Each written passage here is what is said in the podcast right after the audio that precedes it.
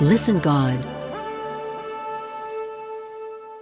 வெளி அதிகாரம் ஒன்று ஒன்று சீக்கிரத்தில் சம்பவிக்க வேண்டியவைகளை தம்முடைய ஊழியக்காரருக்கு காண்பிக்கும் பொருட்டு தேவன் இயேசு கிறிஸ்துவுக்கு ஒப்புவித்ததும் இவர் தம்முடைய தூதனை அனுப்பி தம்முடைய ஊழியக்காரனாகிய யோவானுக்கு வெளிப்படுத்தினதுமான விசேஷம். இரண்டு இவன் தேவனுடைய வசனத்தை குறித்தும் இயேசு கிறிஸ்துவை பற்றிய சாட்சியை குறித்தும் தான் கண்ட யாவற்றையும் சாட்சியாக அறிவித்திருக்கிறான். மூன்று இந்த தீர்க்கதரிசன வசனங்களை வாசிக்கிறவனும் கேட்கிறவர்களும் இதில் எழுதியிருக்கிறவைகளை கைக்கொள்ளுகிறவர்களும் பாக்கியவான்கள் காலம் சமீபமாயிருக்கிறது. நான்கு யோவான் ஆசியாவிலுள்ள ஏழு சபைகளுக்கும் எழுதுகிறதாவது இருக்கிறவரும் இருந்தவரும் வருகிறவருமானவராலும் அவருடைய சிங்காசனத்திற்கு முன்பாக இருக்கிற ஏழு ஆவிகளாலும்.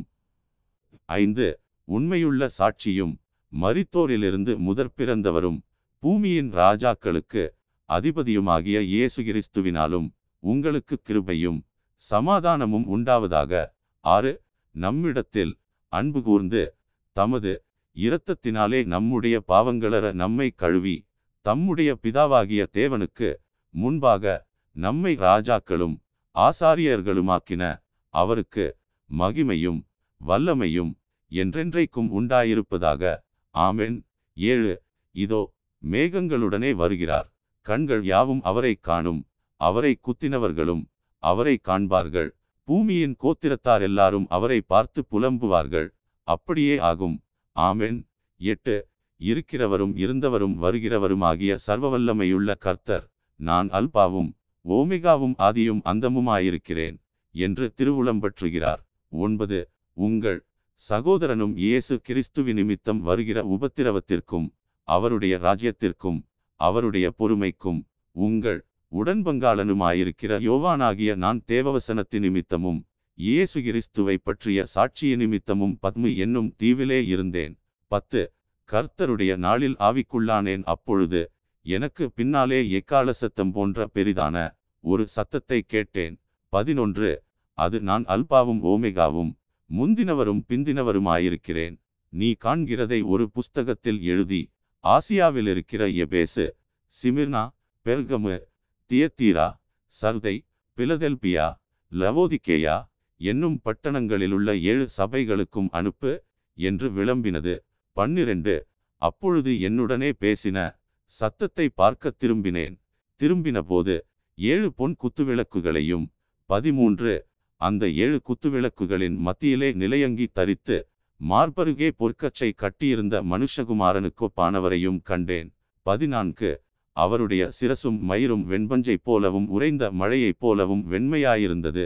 அவருடைய கண்கள் அக்கினிஜுவாலையைப் போலிருந்தது. பதினைந்து. அவருடைய பாதங்கள் உலைக்களத்தில் காய்ந்த பிரகாசமான வெண்கலம் போலிருந்தது. அவருடைய சத்தம் பெருவெள்ளத்து இரைச்சலை போலிருந்தது. பதினாறு. தமது வலதுகரத்திலே ஏழு நட்சத்திரங்களை ஏந்திக் கொண்டிருந்தார் அவர். வாயிலிருந்து இருபுறமும் கருக்குள்ள பட்டயம் புறப்பட்டது. அவருடைய முகம் வல்லமையாய் பிரகாசிக்கிற சூரியனைப் போலிருந்தது. பதினேழு நான் அவரை கண்டபோது செத்தவனைப் போல அவருடைய பாதத்தில் விழுந்தேன். அப்பொழுது அவர் தம்முடைய வலதுகரத்தை என்மேல் வைத்து என்னை நோக்கி பயப்படாதே நான் முந்தினவரும் பிந்தினவரும் உயிருள்ளவருமாயிருக்கிறேன். பதினெட்டு மறித்தேன். ஆனாலும் இதோ சதாகாலங்களிலும் உயிரோடிருக்கிறேன். ஆமென் நான் மரணத்திற்கும் பாதாளத்திற்கும் உரிய திறவுகோல்களை உடையவராயிருக்கிறேன்.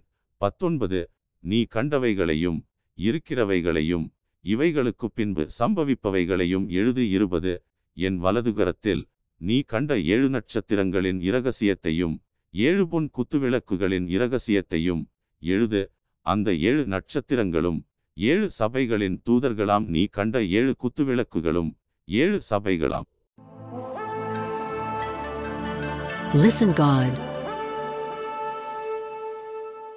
வெளி அதிகாரம் இரண்டு ஒன்று எபேசு சபையின் தூதனுக்கு நீ எழுத வேண்டியது என்னவெனில் ஏழு நட்சத்திரங்களை தம்முடைய வலதுகரத்தில் ஏந்திக் கொண்டு ஏழு பொன் குத்துவிளக்குகளின் மத்தியிலே உலாவிக் கொண்டிருக்கிறவர் சொல்லுகிறதாவது இரண்டு உன் கிரியைகளையும் உன் பிரயாசத்தையும் உன் பொறுமையையும் நீ பொல்லாதவர்களை சகிக்க கூடாமல் இருக்கிறதையும் அப்போஸ்தலரல்லாதவர்கள் தங்களை அப்போஸ்தலர் என்று சொல்லுகிறதை நீ சோதித்து அவர்களை பொய்யர் என்று கண்டறிந்ததையும் மூன்று நீ சகித்து கொண்டிருக்கிறதையும் பொறுமையாயிருக்கிறதையும் என் நாமத்து நிமித்தம் இழைப்படையாமல் பிரயாசப்பட்டதையும் அறிந்திருக்கிறேன். நான்கு ஆனாலும் நீ ஆதியில் கொண்டிருந்த அன்பை விட்டாய். என்று உன்பேரில் எனக்கு குறை உண்டு. ஐந்து ஆகையால் நீ இன்ன நிலைமையிலிருந்து விழுந்தாய் என்பதை நினைத்து மனந்திரும்பி ஆதியில் செய்த கிரியைகளை செய்வாயாக இல்லாவிட்டால் நான் சீக்கிரமாய் உன்னிடத்தில் வந்து நீ மனந்திரும்பாத பட்சத்தில் உன் விளக்குத்தண்டை அதனிடத்தினின்று நீக்கிவிடுவேன். ஆறு நான் வெறுக்கிற நிக்கோலாய் மதஸ்தரின் கிரியைகளை நீயும் வெறுக்கிறாய். இது உன்னிடத்திலுண்டு. ஏழு ஆவியானவர் சபைகளுக்கு சொல்லுகிறதை காதுள்ளவன் கேட்க கடவன் ஜெயங்கொள்ளுகிறவனெவனோ அவனுக்கு தேவனுடைய பரதீசின் மத்தியில் இருக்கிற ஜீவவிருட்சத்தின் கனியை புசிக்க கொடுப்பேன் என்றெழுது. எட்டு. சிமிர்னா சபையின் தூதனுக்கு நீ எழுத வேண்டியது என்னவெனில் முந்தினவரும் பிந்தினவரும் மறித்திருந்து பிழைத்தவருமானவர் சொல்லுகிறதாவது ஒன்பது. உன் கிரியைகளையும் உன் உபத்திரவத்தையும் நீ ஐசுவரியமுள்ளவனாயிருந்தும் உனக்கிருக்கிற தரித்திரத்தையும் தங்களை யூதரென்று சொல்லியும் யூதராயிராமல் சாத்தானுடைய கூட்டமாயிருக்கிறவர்கள் செய்யும் தூஷணத்தையும் அறிந்திருக்கிறேன். பத்து நீ படப்போகிற பாடுகளை குறித்து எவ்வளவும் பயப்படாதே. இதோ நீங்கள் சோதிக்கப்படும் பொருட்டாக பிசாசானவன் உங்களில் சிலரை காவலில் போடுவான் பத்து நாள் உபத்திரப்படுவீர்கள். ஆகிலும் நீ மரணபரியந்தம் உண்மையாயிரு. அப்பொழுது ஜீவகிரீடத்தை உனக்கு தருவேன். பதினொன்று ஆவியானவர் சபைகளுக்கு சொல்லுகிறதை காதுள்ளவன் கேட்க கடவன் ஜெயங்கொள்ளுகிறவன் இரண்டாம் மரணத்தினால் சேதப்படுவதில்லை என்றெழுது. பன்னிரண்டு. பெர்கமு சபையின் தூதனுக்கு நீ எழுத வேண்டியது என்னவெனில் இருபுறமும் கருக்குள்ள பட்டயத்தை உடையவர். சொல்லுகிறதாவது பதிமூன்று. உன் கிரியைகளையும் சாத்தானுடைய சிங்காசனம் இருக்கிற இடத்தில் நீ குடியிருக்கிறதையும் நீ என் நாமத்தை பற்றி கொண்டிருக்கிறதையும் சாத்தான் குடிகொண்டிருக்கிற இடத்திலே உங்களுக்குள்ளே எனக்கு உண்மையுள்ள சாட்சியான அந்திப்பா என்பவன் கொல்லப்பட்ட நாட்களிலும் என்னை பற்றும் விசுவாசத்தை நீ மறுதலியாமல் இருந்ததையும் அறிந்திருக்கிறேன். பதினான்கு. ஆகிலும் சில காரியங்களை குறித்து உன்பேரில் எனக்கு குறை உண்டு. விக்கிரகங்களுக்கு படைத்தவைகளை புசிப்பதற்கும் வேசித்தனம் பண்ணுவதற்கும் ஏதுவான இடரலை இஸ்ரவேல் புத்திரர் முன்பாக போடும்படி பாலாக் என்பவனுக்கு போதனை செய்த பிலேயாமுடைய போதகத்தை கைக்கொள்ளுகிறவர்கள் உன்னிடத்திலுண்டு. பதினைந்து. அப்படியே நிக்கோலாய் மதஸ்தருடைய போதகத்தை கைக்கொள்ளுகிறவர்களும் உன்னிடத்திலுண்டு. அதை நான் வெறுக்கிறேன். பதினாறு. நீ மனந்திரும்பு. இல்லாவிட்டால் நான் சீக்கிரமாய் உன்னிடத்தில் வந்து என் வாயின் பட்டயத்தால் அவர்களோடே யுத்தம் பண்ணுவேன். பதினேழு. ஆவியானவர் சபைகளுக்கு சொல்லுகிறதை காதுள்ளவன் கேட்க கடவன் ஜெயங்கொள்ளுகிறவனுக்கு நான் மறைவான மன்னாவை புசிக்க கொடுத்து அவனுக்கு வெண்மையான குறிக்கல்லையும் அந்த கல்லின் மேல் எழுதப்பட்டதும் அதை பெறுகிறவனேயன்றி வேறொருவனும் அறியக்கூடாததுமாகிய புதிய நாமத்தையும் கொடுப்பேன் என்றெழுது. பதினெட்டு. தியத்தீரா சபையின் தூதனுக்கு நீ எழுத வேண்டியது என்னவெனில் அக்கினிஜுவாலை போன்ற கண்களும் பிரகாசமான வெண்கலம் போன்ற பாதங்களும் உள்ள தேவகுமாரன் சொல்லுகிறதாவது பத்தொன்பது உன் கிரியைகளையும் உன் அன்பையும் உன் ஊழியத்தையும் உன் விசுவாசத்தையும் உன் பொறுமையையும் நீ முன்பு செய்த கிரியைகளிலும் பின்பு செய்த கிரியைகள் அதிகமாயிருக்கிறதையும் அறிந்திருக்கிறேன். இருபது ஆகிலும் உன்பேரில் எனக்கு குறை உண்டு. என்னவெனில் தன்னை தீர்க்கதரிசி என்று சொல்லுகிற ஏசபேல் என்னும் ஸ்திரீயானவள் என்னுடைய ஊழியக்காரர் வேசித்தனம் பண்ணவும் விக்கிரகங்களுக்கு படைத்தவைகளை புசிக்கவும் அவர்களுக்கு போதித்து அவர்களை வஞ்சிக்கும்படி நீ அவளுக்கு இடங்கொடுக்கிறாய் இருபத்து ஒன்று அவள் மனந்திரும்பும்படியாய் அவளுக்கு தவணை கொடுத்தேன். தன் வேசிமார்த்தை விட்டு மனந்திரும்ப அவளுக்கு விருப்பமில்லை. இருபத்து இரண்டு இதோ நான் அவளை கட்டில்கிடையாக்கி அவளுடனே விபசாரம் செய்தவர்கள் தங்களுடைய கிரியைகளை விட்டு மனந்திரும்பாவிட்டால் அவர்களையும் மிகுந்த உபத்திரவத்திலே தள்ளி இருபத்து மூன்று அவளுடைய பிள்ளைகளையும் கொல்லவே கொல்லுவேன். அப்பொழுது நானே உள்ளிந்திரியங்களையும் இருதயங்களையும் ஆராய்கிறவரென்று எல்லா சபைகளும் அறிந்து கொள்ளும் அன்றியும் உங்களில் ஒவ்வொருவனுக்கும் உங்கள் கிரியைகளின்படியே பலனளிப்பேன். இருபத்து நான்கு தியத்தீராவிலே இந்த போதகத்தை பற்றி கொள்ளாமலும் சாத்தானுடைய ஆழங்கள் என்று அவர்கள் சொல்லுகிறார்களே அந்த ஆழங்களை அறிந்து கொள்ளாமலும் இருக்கிற மற்றவர்களாகிய உங்களுக்கு நான் சொல்கிறதாவது உங்கள் மேல் வேறொரு பாரத்தையும் சுமத்த மாட்டேன். இருபத்து ஐந்து உங்களுக்குள்ளதை நான் வருமளவும் பற்றி கொண்டிருங்கள்.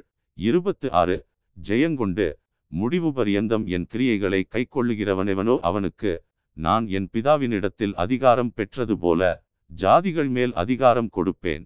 இருபத்து ஏழு அவன் இருப்புக்கோலால் அவர்களை ஆளுவான் அவர்கள். மண்பாண்டங்களைப் போல நொறுக்கப்படுவார்கள். இருபத்து எட்டு விடிவெள்ளி நட்சத்திரத்தையும் அவனுக்கு கொடுப்பேன். இருபத்து ஒன்பது ஆவியானவர் சபைகளுக்கு சொல்லுகிறதை காதுள்ளவன் கேட்க கடவன் என்றெழுது. Listen God. வெளி அதிகாரம் மூன்று ஒன்று சர்தை சபையின் தூதனுக்கு நீ எழுத வேண்டியது என்னவெனில் தேவனுடைய ஏழு ஆவிகளையும் ஏழு நட்சத்திரங்களையும் உடையவர். சொல்லுகிறதாவது உன் கிரியைகளை அறிந்திருக்கிறேன். நீ உயிருள்ளவன் என்று பெயர் கொண்டிருந்தும் செத்தவனாயிருக்கிறாய். இரண்டு நீ விழித்துக்கொண்டு சாகிறதற்கேதுவாயிருக்கிறவைகளை ஸ்திரப்படுத்து உன் கிரியைகள். தேவனுக்கு முன் நிறைவுள்ளவைகளாக நான் காணவில்லை.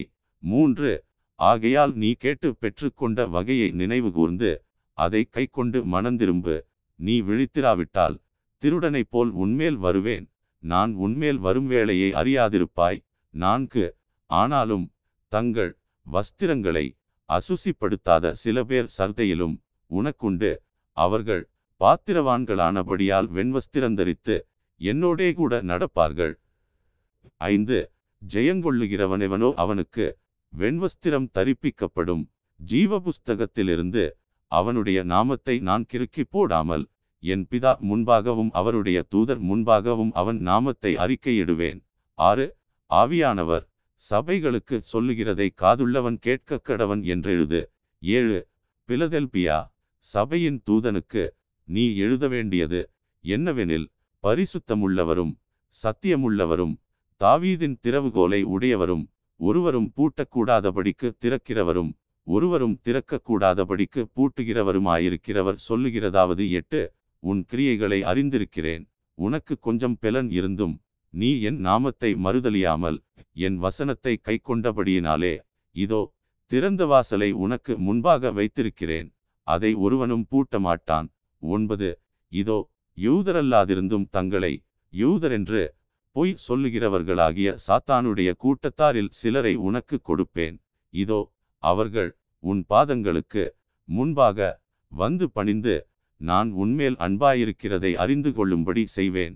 பத்து என் பொறுமையை குறித்து சொல்லிய வசனத்தை நீ காத்துக்கொண்டபடியினால் பூமியில் குடியிருக்கிறவர்களை சோதிக்கும்படியாக பூச்சக்கரத்தின் மேலெங்கும் வரப்போகிற சோதனை காலத்திற்கு தப்பும்படி நானும் உன்னை காப்பேன். பதினொன்று இதோ சீக்கிரமாய் வருகிறேன். ஒருவனும் உன் கிரீடத்தை எடுத்து கொள்ளாதபடிக்கு உனக்குள்ளதை பற்றி கொண்டிரு. பன்னிரண்டு. ஜெயங்கொள்ளுகிறவனெவனோ அவனை என் தேவனுடைய ஆலயத்திலே தூணாக்குவேன்.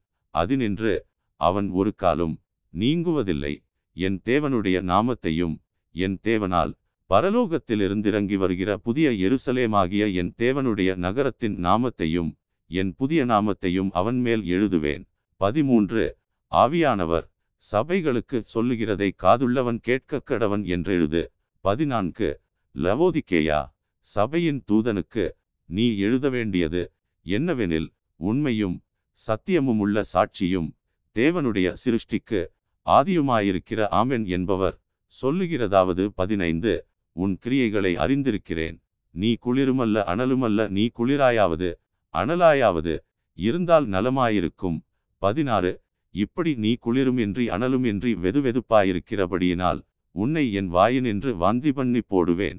பதினேழு நீ நிர்பாக்கியமுள்ளவனும் பரிதபிக்கப்படத்தக்கவனும் தரித்திரனும் குருடனும் நிர்வாணியுமாயிருக்கிறதை அறியாமல் நான் ஐசுவரியவான் என்றும் திரவிய சம்பன்னன் என்றும் எனக்கு ஒரு குறைவும் இல்லை என்றும் சொல்லுகிறபடியால் பதினெட்டு நான் நீ ஐசுவரியவானாகும்படிக்கு நெருப்பிலே புடமிடப்பட்ட பொன்னையும் உன் நிர்வாணமாகிய அவலட்சணம் தோன்றாதபடிக்கு நீ உடுத்திக் கொள்வதற்கு வெண்வஸ்திரங்களையும் என்னிடத்திலே வாங்கிக் கொள்ளவும் நீ பார்வையடையும்படிக்கு உன் கண்களுக்கு கலிக்கம்போடவும் வேண்டுமென்று உனக்கு ஆலோசனை சொல்லுகிறேன்.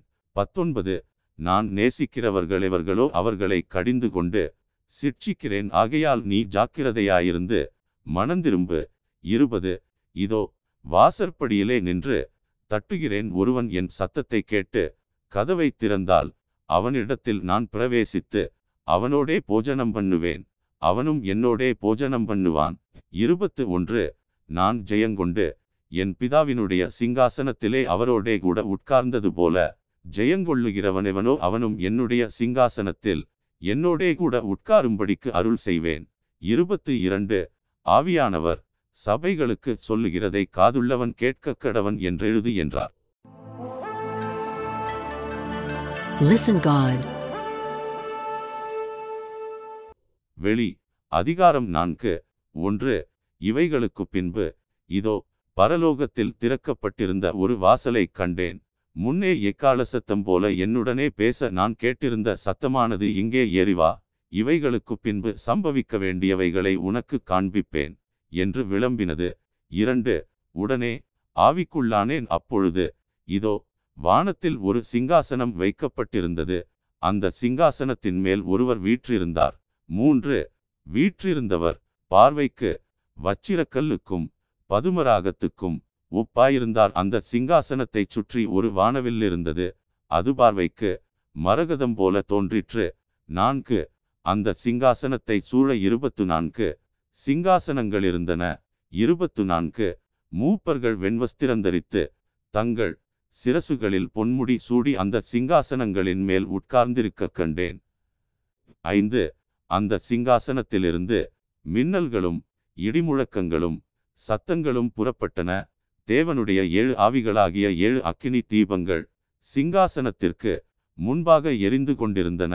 ஆறு அந்த சிங்காசனத்திற்கு முன்பாக பளிங்கு கொப்பான கண்ணாடி கடல் இருந்தது அந்த சிங்காசனத்தின் மத்தியிலும் அந்த சிங்காசனத்தை சுற்றிலும் நான்கு ஜீவன்கள் இருந்தன. அவைகள் முன்புறத்திலும் பின்புறத்திலும் கண்களால் நிறைந்திருந்தன. ஏழு முதலாம் ஜீவன் சிங்கத்திற்கொப்பாகவும் இரண்டாம் ஜீவன் காளைக்கொப்பாகவும் மூன்றாம் ஜீவன் மனுஷமுகம் போன்ற முகமுள்ளதாகவும் நான்காம் ஜீவன் பறக்கிற கழுகுக்கு ஒப்பாகவும் இருந்தன. எட்டு அந்த நான்கு ஜீவன்களிலும் ஒவ்வொன்று அவ்வாறு சிறகுகளுள்ளவைகளும் சுற்றிலும் உள்ளேயும் கண்களால் நிறைந்தவைகளுமாயிருந்தன. அவைகள் இருந்தவரும் இருக்கிறவரும் வருகிறவருமாகிய சர்வவல்லமையுள்ள தேவனாகிய கர்த்தர் பரிசுத்தர் பரிசுத்தர் பரிசுத்தர். என்று இரவும் பகலும் ஓய்வில்லாமல் சொல்லிக் கொண்டிருந்தன. ஒன்பது. மேலும் சிங்காசனத்தின் மேல் வீற்றிருந்து சதாகாலங்களிலும் உயிரோடிருக்கிறவருக்கு அந்த ஜீவன்கள் மகிமையையும் கணத்தையும் ஸ்தோத்திரத்தையும் செலுத்தும்போது பத்து. இருபத்து நான்கு.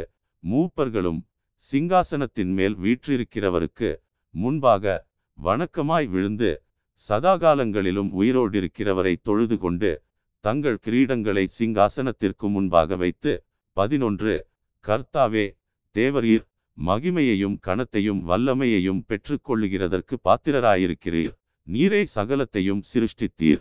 உம்முடைய சித்தத்தினாலே அவைகள் உண்டாயிருக்கிறவைகளும் சிருஷ்டிக்கப்பட்டவைகளுமாயிருக்கிறது என்றார்கள்.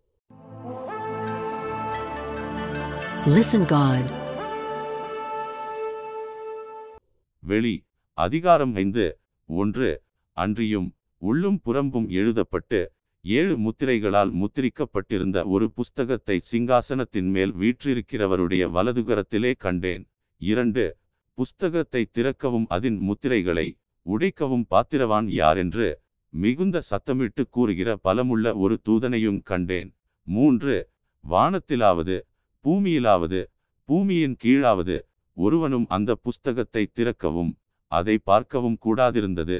நான்கு ஒருவனும் அந்த புஸ்தகத்தை திறந்து வாசிக்கவும் அதை பார்க்கவும் பாத்திரவானாக காணப்படாததினால் நான் மிகவும் அழுதேன்.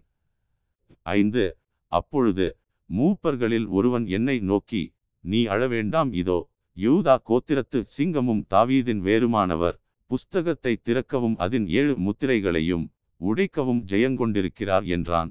ஆறு அப்பொழுது இதோ அடிக்கப்பட்ட வண்ணமாயிருக்கிற ஒரு ஆட்டுக்குட்டி சிங்காசனத்திற்கும் நான்கு ஜீவன்களுக்கும் மூப்பர்களுக்கும் மத்தியிலே நிற்க கண்டேன். அது ஏழு கொம்புகளையும் ஏழு கண்களையும் உடையதாயிருந்தது.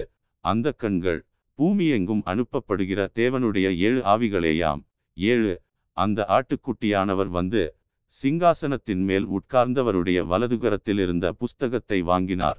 எட்டு அந்த புஸ்தகத்தை அவர் வாங்கின போது அந்த நான்கு ஜீவன்களும் இருபத்து நான்கு மூப்பர்களும் தங்கள் தங்கள் சுரமண்டலங்களையும் பரிசுத்தவான்களுடைய ஜெபங்களாகிய தூபவர்க்கத்தால் நிறைந்த பொற்கலசங்களையும் பிடித்து கொண்டு ஆட்டுக்குட்டியானவருக்கு முன்பாக வணக்கமாய் விழுந்து ஒன்பது தேவரீர் புஸ்தகத்தை வாங்கவும் அதன் முத்திரைகளை உடைக்கவும் பாத்திரராயிருக்கிறீர். ஏனெனில் நீர் அடிக்கப்பட்டு சகல கோத்திரங்களிலும் பாஷைக்காரரிலும் ஜனங்களிலும் ஜாதிகளிலுமிருந்து எங்களை தேவனுக்கென்று உம்முடைய இரத்தத்தினாலே மீட்டு கொண்டு பத்து எங்கள் தேவனுக்கு முன்பாக எங்களை ராஜாக்களும் ஆசாரியர்களுமாக்கினீர். நாங்கள் பூமியிலே அரசாளுவோம் என்று புதிய பாட்டை பாடினார்கள். பதினொன்று பின்னும் நான் பார்த்தபோது சிங்காசனத்தையும் ஜீவன்களையும் மூப்பர்களையும் சூழ்ந்திருந்த அநேக தூதர்களுடைய சத்தத்தை கேட்டேன். அவர்களுடைய இலக்கம் பதினாயிரம் பதினாயிரமாகவும் ஆயிரம் ஆயிரமாகவும் இருந்தது.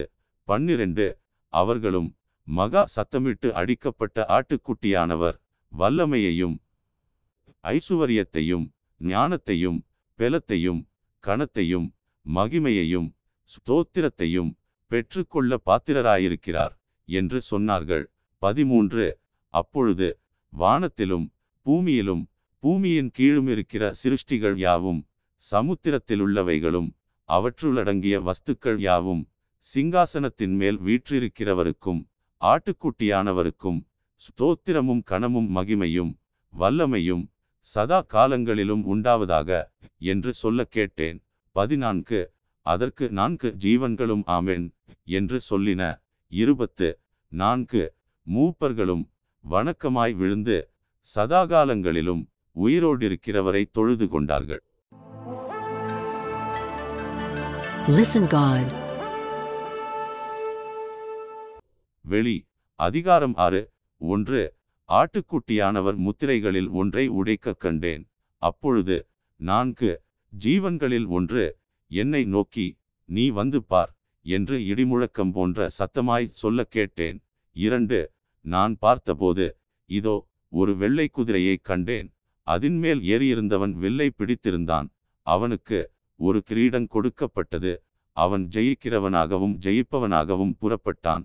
மூன்று அவர் இரண்டாம் முத்திரையை உடைத்தபோது இரண்டாம் ஜீவனானது நீ வந்து பார் என்று சொல்ல கேட்டேன். நான்கு அப்பொழுது சிவப்பான வேறொரு குதிரை புறப்பட்டது.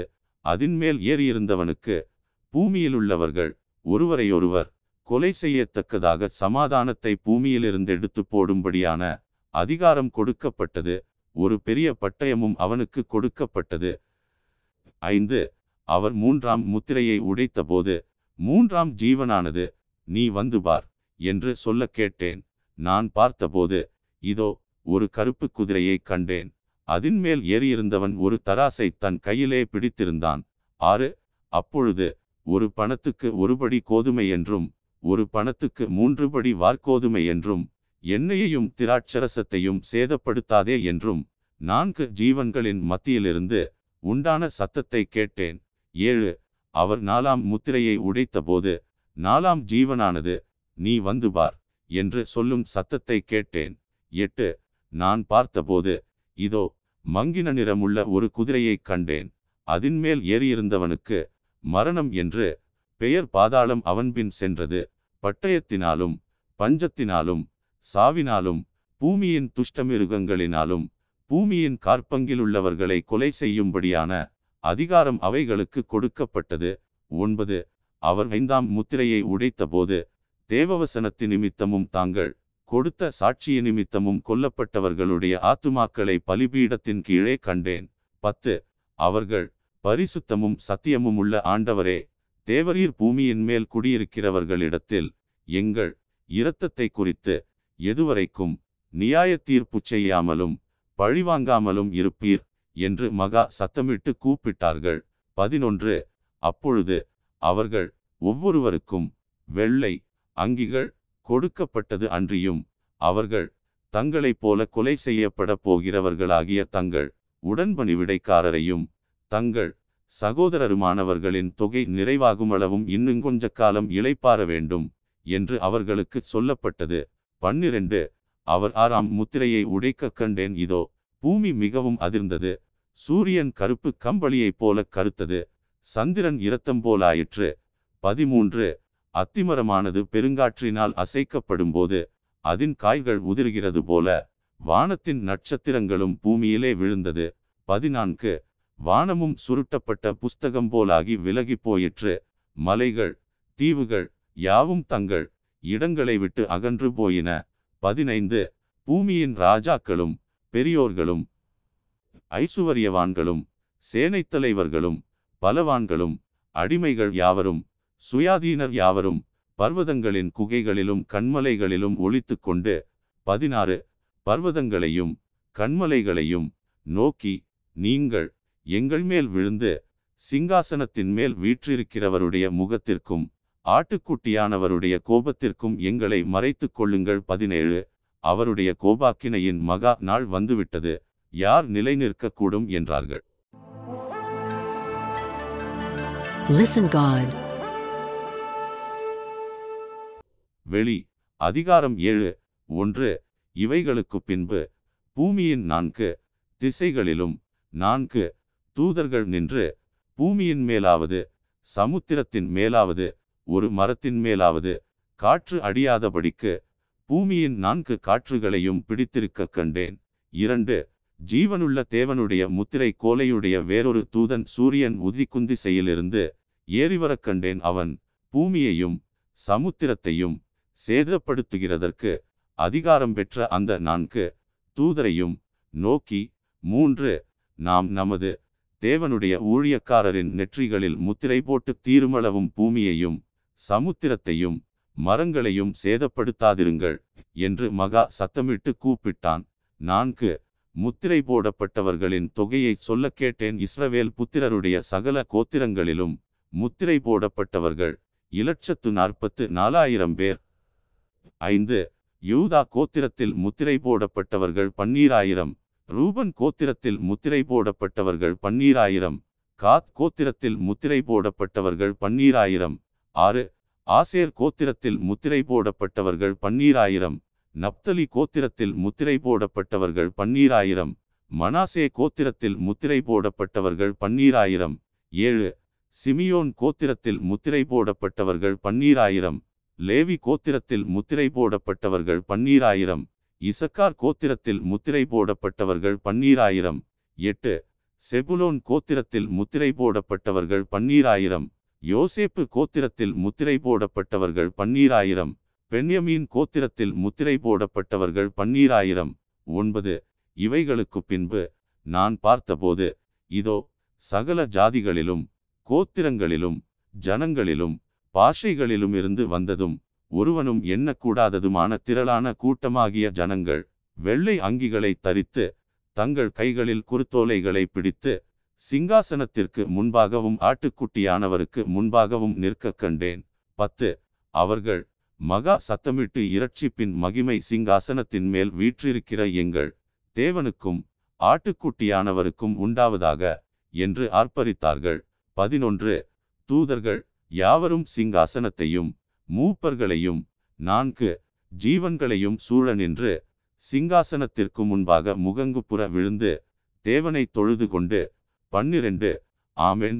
எங்கள் தேவனுக்கு துதியும் மகிமையும் ஞானமும் ஸ்தோத்திரமும் கணமும் வல்லமையும் பெலனும் சதாகாலங்களிலும் உண்டாவதாக ஆமென் என்றார்கள். பதிமூன்று. அப்பொழுது மூப்பர்களில் ஒருவன் என்னை நோக்கி வெள்ளை அங்கிகளை தரித்திருக்கிற இவர்கள் யார் எங்கே இருந்து வந்தார்கள்? என்று கேட்டான். பதினான்கு. அதற்கு நான் ஆண்டவனே அது உமக்கே தெரியும் என்றேன். அப்பொழுது அவன் இவர்கள் மிகுந்த உபத்திரவத்திலிருந்து வந்தவர்கள். இவர்கள் தங்கள் அங்கிகளை ஆட்டுக்குட்டியானவருடைய இரத்தத்திலே தோய்த்து வெளுத்தவர்கள். பதினைந்து. ஆனபடியால் இவர்கள் தேவனுடைய சிங்காசனத்திற்கு முன்பாக இருந்து இரவும் பகலும் அவருடைய ஆலயத்திலே அவரை சேவிக்கிறார்கள். சிங்காசனத்தின் மேல் வீற்றிருக்கிறவர் இவர்களுக்குள்ளே வாசமாயிருப்பார். பதினாறு. இவர்கள் இனி பசியடைவதுமில்லை. இனி தாகமடைவதுமில்லை. வெயிலாவது உஷ்ணமாவது இவர்கள் மேல் படுவதுமில்லை. பதினேழு சிங்காசனத்தின் மத்தியில் இருக்கிற ஆட்டுக்குட்டியானவரே இவர்களை மேய்த்து இவர்களை ஜீவத்தண்ணீருள்ள ஊற்றுகளண்டைக்கு நடத்துவார். தேவன் தாமே இவர்களுடைய கண்ணீர் யாவையும் துடைப்பார் என்றான். Listen God. வெளி அதிகாரம் எட்டு ஒன்று அவர் ஏழாம் முத்திரையை உடைத்தபோது பரலோகத்தில் ஏறக்குறைய அரை மணி நேரமளவும் அமைதல் உண்டாயிற்று. இரண்டு பின்பு தேவனுக்கு முன்பாக நிற்கிற ஏழு தூதர்களையும் கண்டேன். அவர்களுக்கு ஏழு எக்காலங்கள் கொடுக்கப்பட்டது. மூன்று வேறொரு தூதனும் வந்து தூபங்காட்டும் பொற்கலசத்தை பிடித்து பலிபீடத்தின் படியிலே நின்றான். சிங்காசனத்திற்கு முன்பாக இருந்த பொற்பீடத்தின் மேல் சகல பரிசுத்தவான்களுடைய ஜெபங்களோடும் செலுத்தும்படி மிகுந்த தூபவர்க்கம் அவனுக்கு கொடுக்கப்பட்டது. நான்கு அப்படியே பரிசுத்தவான்களுடைய ஜெபங்களோடும் செலுத்தப்பட்ட தூபவர்க்கத்தின் புகையானது தூதனுடைய கையிலிருந்து தேவனுக்கு முன்பாக எழும்பிற்று. ஐந்து பின்பு அந்த தூதன் தூபகலசத்தை எடுத்து அதை பலிபீடத்து நெருப்பினால் நிரப்பி பூமியிலே கொட்டினான். உடனே சத்தங்களும் இடிமுழக்கங்களும் மின்னல்களும் பூமியதிர்ச்சியும் உண்டாயின. ஆறு அப்பொழுது ஏழு எக்காலங்களையுடைய ஏழு தூதர்கள் எக்காலம் ஊதுகிறதற்கு தங்களை ஆயத்தப்படுத்தினார்கள். ஏழு முதலாம் தூதன் எக்காலம் ஊதினான். அப்பொழுது இரத்தங்கலந்த கல்மழையும் அக்கினியும் உண்டாகி பூமியிலே கொட்டப்பட்டது. அதனால் மரங்களில் மூன்றில் ஒரு பங்கு வெந்து போயிற்று பசும்புல்லெல்லாம் எரிந்து போயிற்று. எட்டு இரண்டாம் தூதன் எக்காலம் ஊதினான். அப்பொழுது அக்கினியால் எரிகிற பெரிய மலை போன்றதொன்று சமுத்திரத்திலே போடப்பட்டது. அதனால் சமுத்திரத்தில் மூன்றில் ஒரு பங்கு இரத்தமாயிற்று. ஒன்பது. சமுத்திரத்தில் இருந்த ஜீவனுள்ள சிருஷ்டிகளில் மூன்றில் ஒரு பங்கு செத்துப் போயிற்று கப்பல்களில் மூன்றிலொரு பங்கு சேதமாயிற்று. பத்து. மூன்றாம் தூதன் எக்காலம் ஊதினான்? அப்பொழுது ஒரு பெரிய நட்சத்திரம் தீவட்டியைப் போல எரிந்து வானத்திலிருந்து விழுந்தது. அது ஆறுகளில் மூன்றில் ஒரு பங்கின் மேலும் நீருற்றுகளின் மேலும் விழுந்தது. பதினொன்று. அந்த நட்சத்திரத்திற்கு எட்டி என்று பெயர் அதனால் தண்ணீரில் மூன்றில் ஒரு பங்கு எட்டியைப் போல கசப்பாயிற்று. இப்படி கசப்பான தண்ணீரினால் மனுஷரில் அநேகர் செத்தார்கள். பன்னிரண்டு நான்காம் தூதன் எக்காலம் ஊதினான்? அப்பொழுது சூரியனில் மூன்றில் ஒரு பங்கும் சந்திரனில் மூன்றில் ஒரு பங்கும் நட்சத்திரங்களில் மூன்றில் ஒரு பங்கும் சேதப்பட்டது. அவற்றவற்றில் மூன்றில் ஒரு பங்கு இருளடைந்தது. பகலிலும் மூன்றில் ஒரு பங்கு பிரகாசமில்லாமற் போயிற்று இரவிலும் அப்படியேயாயிற்று பதிமூன்று பின்பு ஒரு தூதன் வானத்தின் மத்தியிலே பறந்து வரக்கண்டேன் அவன் மகா சத்தமிட்டு இனி எக்காலம் ஊதப்போகிற மற்ற மூன்று தூதருடைய எக்கால சத்தங்களினால் பூமியில் குடியிருக்கிறவர்களுக்கு ஐயோ ஐயோ ஐயோ ஆபத்து வரும் என்று சொல்ல கேட்டேன் Listen God. வெளி அதிகாரம் ஒன்பது ஒன்று. ஐந்தாம் தூதன் எக்காலம் ஊதினான்? அப்பொழுது வானத்திலிருந்து பூமியின் மேல் விழுந்த ஒரு நட்சத்திரத்தை கண்டேன். அவனுக்கு பாதாள குழியின் திறவுகோல் கொடுக்கப்பட்டது. இரண்டு அவன் பாதாள குழியை திறந்தான். உடனே பெருஞ்சூளையின் புகையைப் போல அந்த குழியிலிருந்து புகை எழும்பிற்று. அந்த குழியின் புகையில் சூரியனும் ஆகாயமும் அந்தகாரப்பட்டது. மூன்று அந்த புகையிலிருந்து வெட்டுக்கிளிகள் புறப்பட்டு பூமியின் மேல் வந்தது. அவைகளுக்கு பூமியிலுள்ள தேள்களின் வல்லமை கொப்பான வல்லமை கொடுக்கப்பட்டது. நான்கு பூமியின் புல்லையும் பசுமையான எந்த பூண்டையும் எந்த மரத்தையும் சேதப்படுத்தாமல் தங்கள் நெற்றிகளில் தேவனுடைய முத்திரையை தரித்திராத மனுஷரை மாத்திரம் சேதப்படுத்த அவைகளுக்கு உத்தரவு கொடுக்கப்பட்டது. ஐந்து மேலும் அவர்களை கொலை செய்யும்படிக்கு அவைகளுக்கு உத்தரவு கொடுக்கப்படாமல் ஐந்து மாதமளவும் அவர்களை வேதனைப்படுத்தும்படிக்கு உத்தரவு கொடுக்கப்பட்டது. அவைகள் செய்யும் வேதனை தேளானது. மனுஷரை கொட்டும்போது உண்டாகும் வேதனையைப் போலிருக்கும். ஆறு அந்நாட்களில் மனுஷர்கள் சாவை தேடியும் அதை காணாதிருப்பார்கள். சாக வேண்டும் என்று ஆசைப்படுவார்கள். சாவோ அவர்களுக்கு விலகி ஓடிப்போம். ஏழு அந்த வெட்டுக்கிளிகளின் உருவம் யுத்தத்திற்கு ஆயத்தம் பண்ணப்பட்ட குதிரைகளுக்கு ஒப்பாயிருந்தது. அவைகளுடைய தலைகளின் மேல் பொன்மயமான கிரீடம் போன்றவைகள் இருந்தன அவைகளின் முகங்கள் மனுஷருடைய முகங்கள் போலிருந்தன. எட்டு அவைகளுடைய கூந்தல் ஸ்திரீகளுடைய கூந்தல் போலிருந்தது.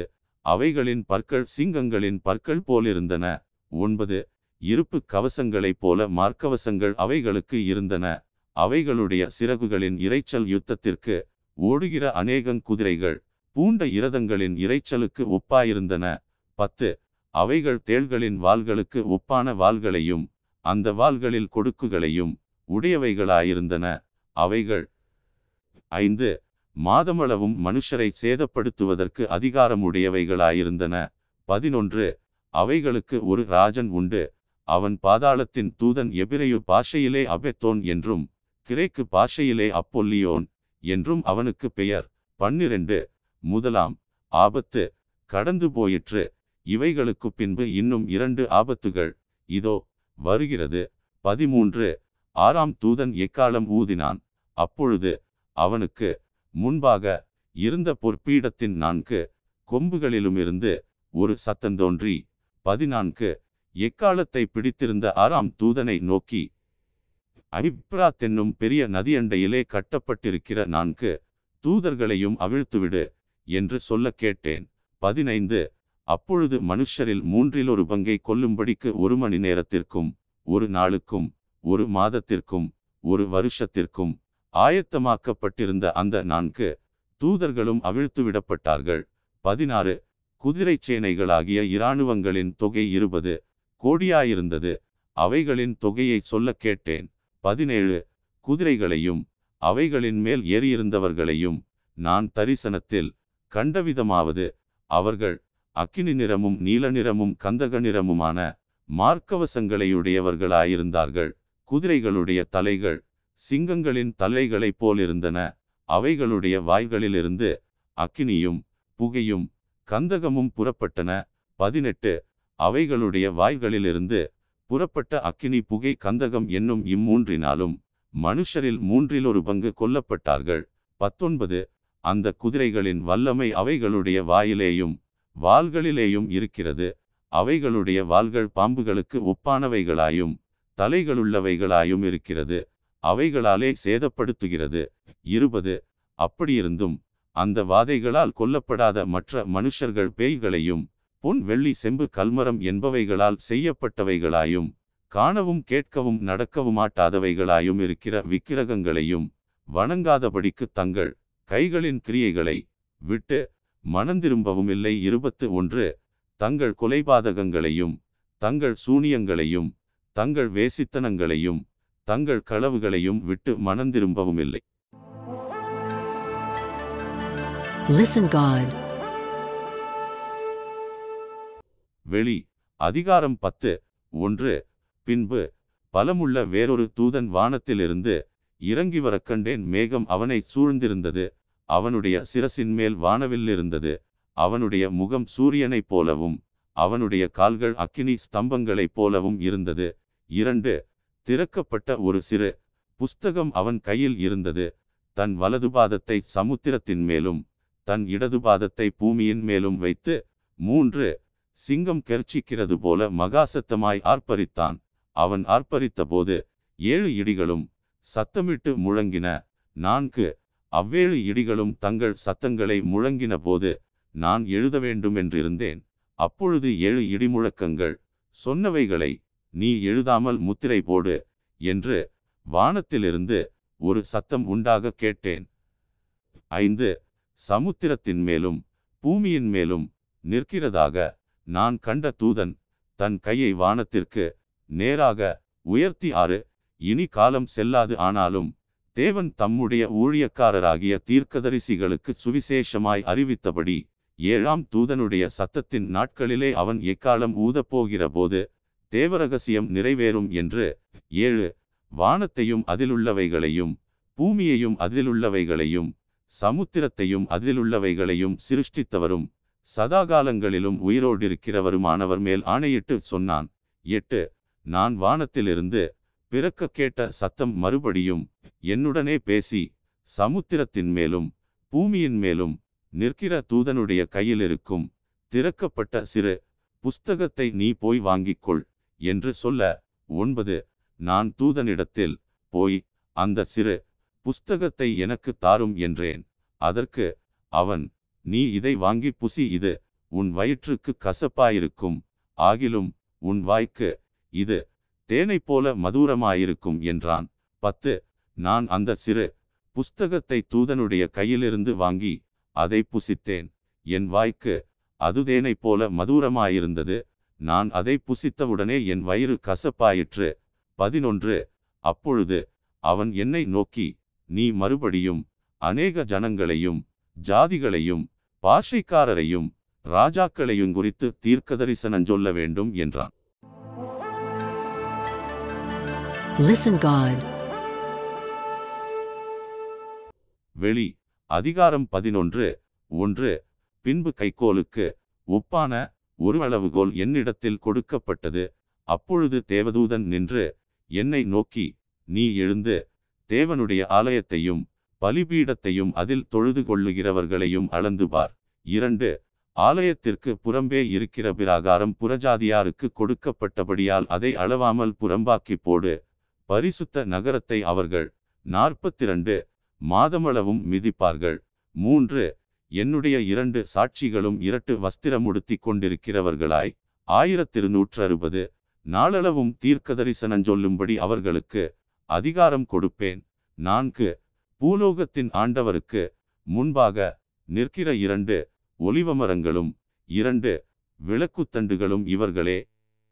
ஐந்து ஒருவன் அவர்களை சேதப்படுத்த மனதாயிருந்தால் அவர்களுடைய வாயிலிருந்து அக்கினி புறப்பட்டு அவர்களுடைய சத்துருக்களை பட்சிக்கும் அவர்களை சேதப்படுத்த மனதாயிருக்கிறவன் எவனோ அவன் அப்படியே கொல்லப்பட வேண்டும். ஆறு அவர்கள் தீர்க்கதரிசனன் சொல்லி வருகிற நாட்களிலே மழை பெய்யாதபடிக்கு வானத்தை அடைக்க அவர்களுக்கு அதிகாரம் உண்டு அவர்கள் தண்ணீர்களை இரத்தமாக மாற்றவும் தங்களுக்கு வேண்டும் போதெல்லாம் பூமியைச் சகலவித வாதைகளாலும் வாதிக்கவும் அவர்களுக்கு அதிகாரம் உண்டு ஏழு அவர்கள் தங்கள் சாட்சியை சொல்லி முடித்திருக்கும்போது பாதாளத்திலிருந்து எறுகிற மிருகம் அவர்களோடே யுத்தம் பண்ணி அவர்களை ஜெயித்து அவர்களை கொன்று போடும். எட்டு அவர்களுடைய உடல்கள் மகாநகரத்தின் விசாலமான வீதியிலே கிடக்கும். அந்த நகரம் சோதோம் என்றும் எகிப்து என்றும் ஞானார்த்தமாய் சொல்லப்படும். அதிலே நம்முடைய கர்த்தரும் சிலுவையிலே அறையப்பட்டார். ஒன்பது ஜனங்களிலும் கோத்திரங்களிலும் பாஷைக்காரரிலும் ஜாதிகளிலும் உள்ளவர்கள் அவர்களுடைய உடல்களை மூன்றரை நாள் வரைக்கும் பார்ப்பார்கள். அவர்களுடைய உடல்களை கல்லறைகளில் வைக்க விட்டார்கள் பத்து அவ்விரண்டு தீர்க்கதரிசிகளும் பூமியின் குடிகளை வேதனைப்படுத்தினபடியால் அவர்கள் நிமித்தம் பூமியில் குடியிருக்கிறவர்கள் சந்தோஷப்பட்டு கலிகூர்ந்து ஒருவருக்கொருவர் வெகுமதிகளை அனுப்புவார்கள். பதினொன்று மூன்றரை நாளைக்கு பின்பு தேவனிடத்திலிருந்து ஜீவாவி அவர்களுக்குள் பிரவேசித்தது. அப்பொழுது அவர்கள் காலூன்றி நின்றார்கள். அவர்களை பார்த்தவர்களுக்கு மிகுந்த பயமுண்டாயிற்று. பன்னிரண்டு இங்கே ஏறி வாருங்கள் என்று வானத்திலிருந்து தங்களுக்கு உண்டான பெரிய சத்தத்தை அவர்கள் கேட்டு மேகத்தில் ஏறி வானத்திற்கு போனார்கள். அவர்களுடைய சத்துருக்கள் அவர்களை பார்த்தார்கள். பதிமூன்று. அந்நேரத்திலே பூமி மிகவும் அதிர்ந்தது.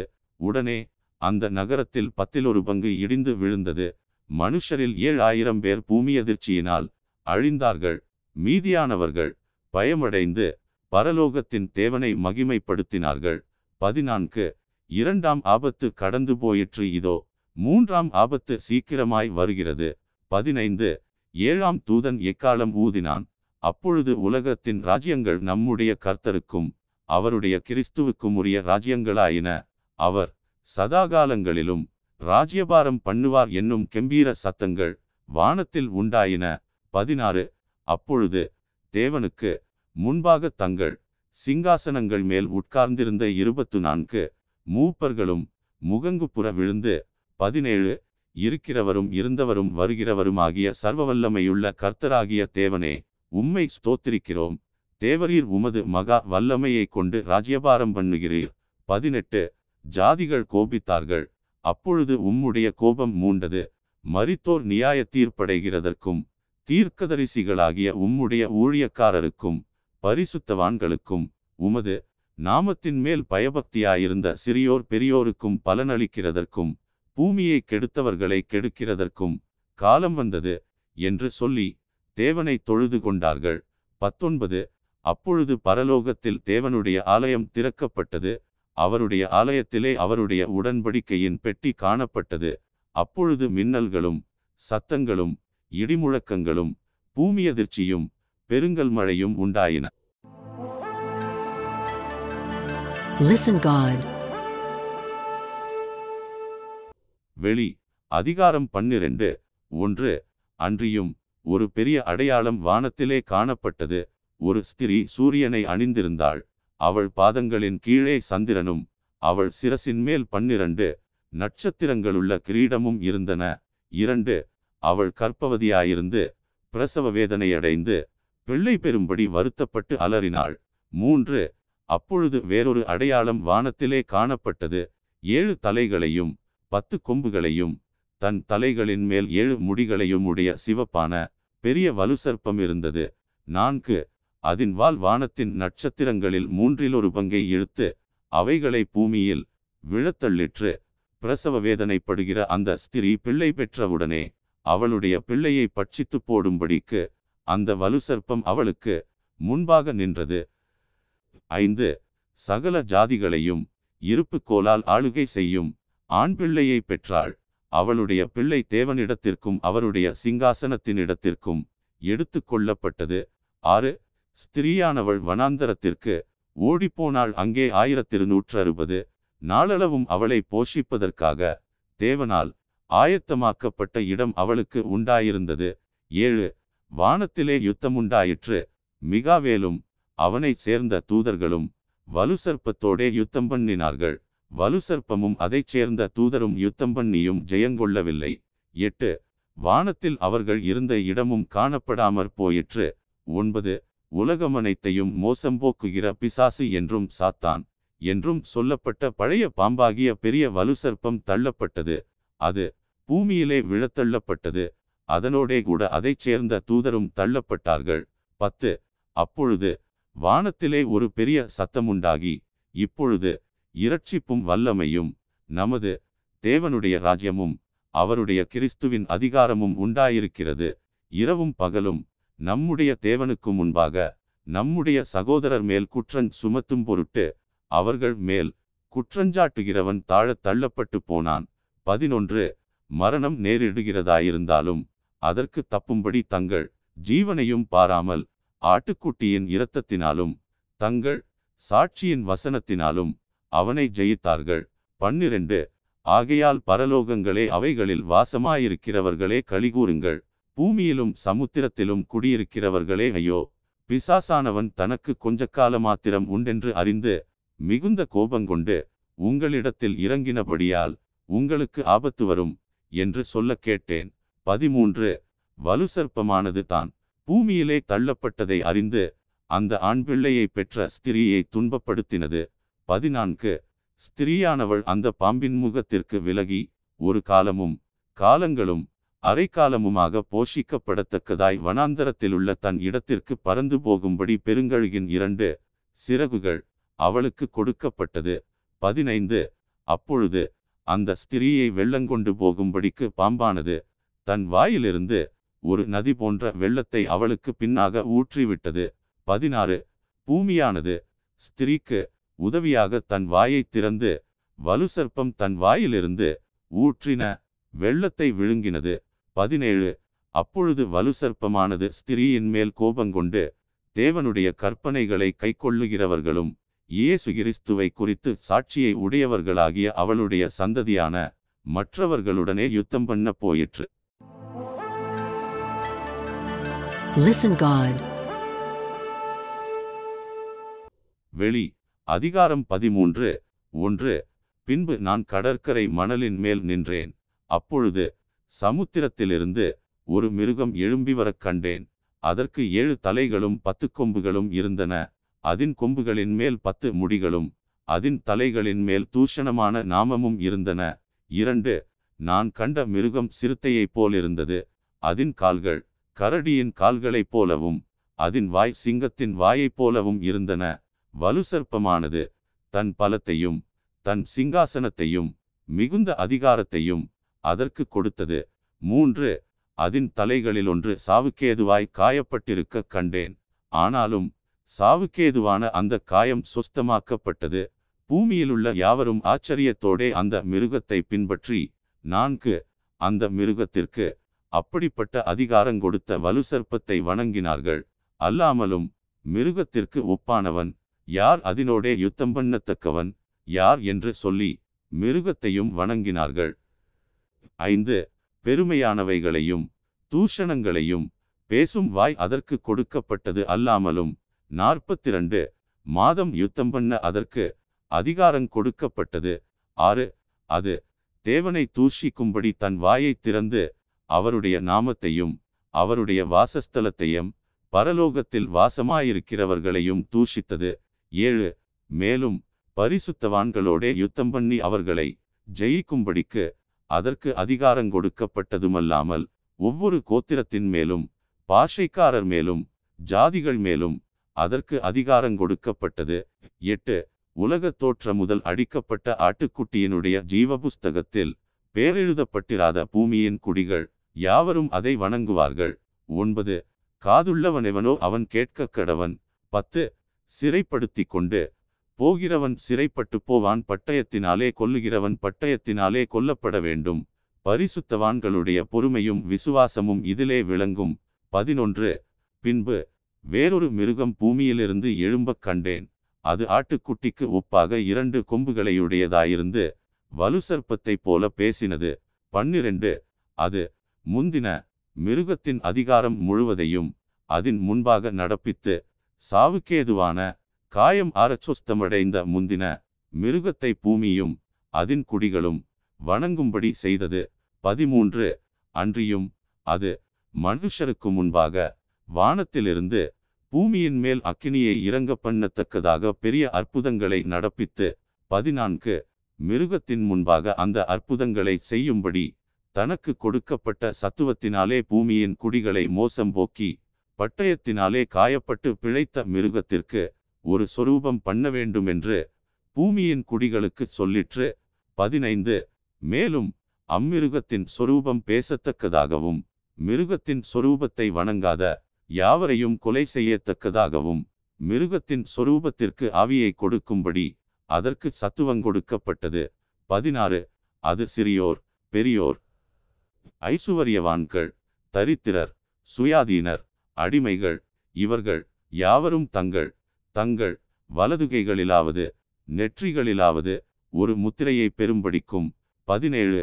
அந்த மிருகத்தின் முத்திரையையாவது அதன் நாமத்தையாவது அதன் நாமத்தின் இலக்கத்தையாவது தரித்து கொள்ளுகிறவன் தவிர வேறொருவனும் கொள்ளவும் விற்கவும் கூடாதபடிக்கும் செய்தது.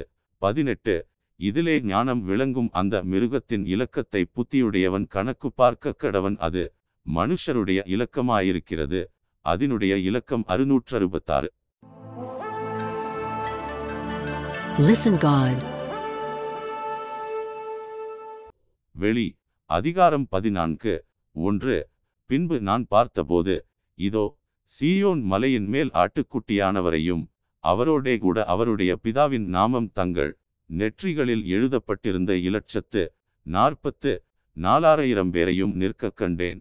இரண்டு அல்லாமலும் பெருவெள்ள இரைச்சல் போலவும் பலத்த இடிமுழக்கம் போலவும் ஒரு சத்தம் வானத்திலிருந்து உண்டாக கேட்டேன். நான் கேட்ட சத்தம் சுரமண்டலக்காரர் தங்கள் சுரமண்டலங்களை வாசிக்கிற ஓசையைப் போலிருந்தது. மூன்று அவர்கள் சிங்காசனத்திற்கு முன்பாகவும் நான்கு ஜீவன்களுக்கு முன்பாகவும் மூப்பர்களுக்கு முன்பாகவும் புதுப்பாட்டை பாடினார்கள்.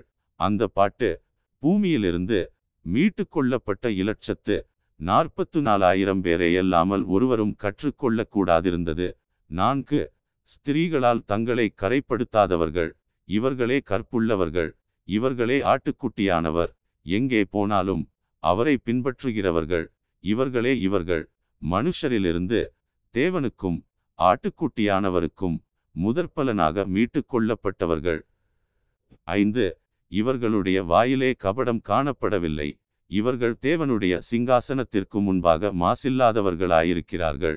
ஆறு பின்பு வேறொரு தூதன் வானத்தின் மத்தியிலே பறக்க கண்டேன். அவன் பூமியில் வாசம் பண்ணுகிற சகல ஜாதிகளுக்கும் கோத்திரத்தாருக்கும் பாஷைக்காரருக்கும் ஜனக்கூட்டத்தாருக்கும் அறிவிக்கத்தக்கதாக நித்திய சுவிசேஷத்தை உடையவனாயிருந்து.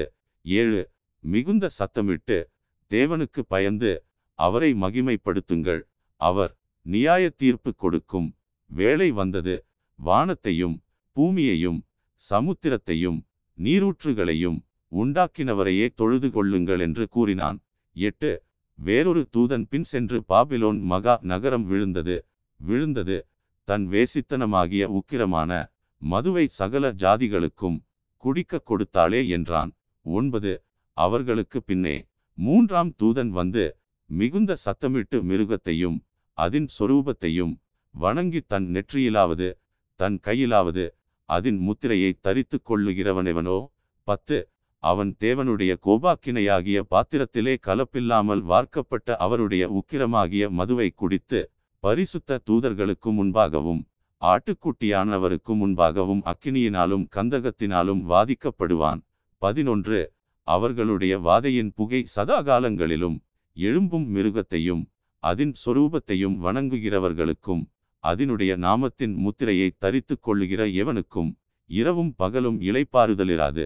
பன்னிரண்டு தேவனுடைய கற்பனைகளையும் இயேசுவின் மேலுள்ள விசுவாசத்தையும் காத்து கொள்ளுகிறவர்களாகிய பரிசுத்தவான்களுடைய பொறுமை இதிலே விளங்கும் என்று கூறினான். பதிமூன்று பின்பு பரலோகத்திலிருந்து ஒரு சத்தம் உண்டாக கேட்டேன்.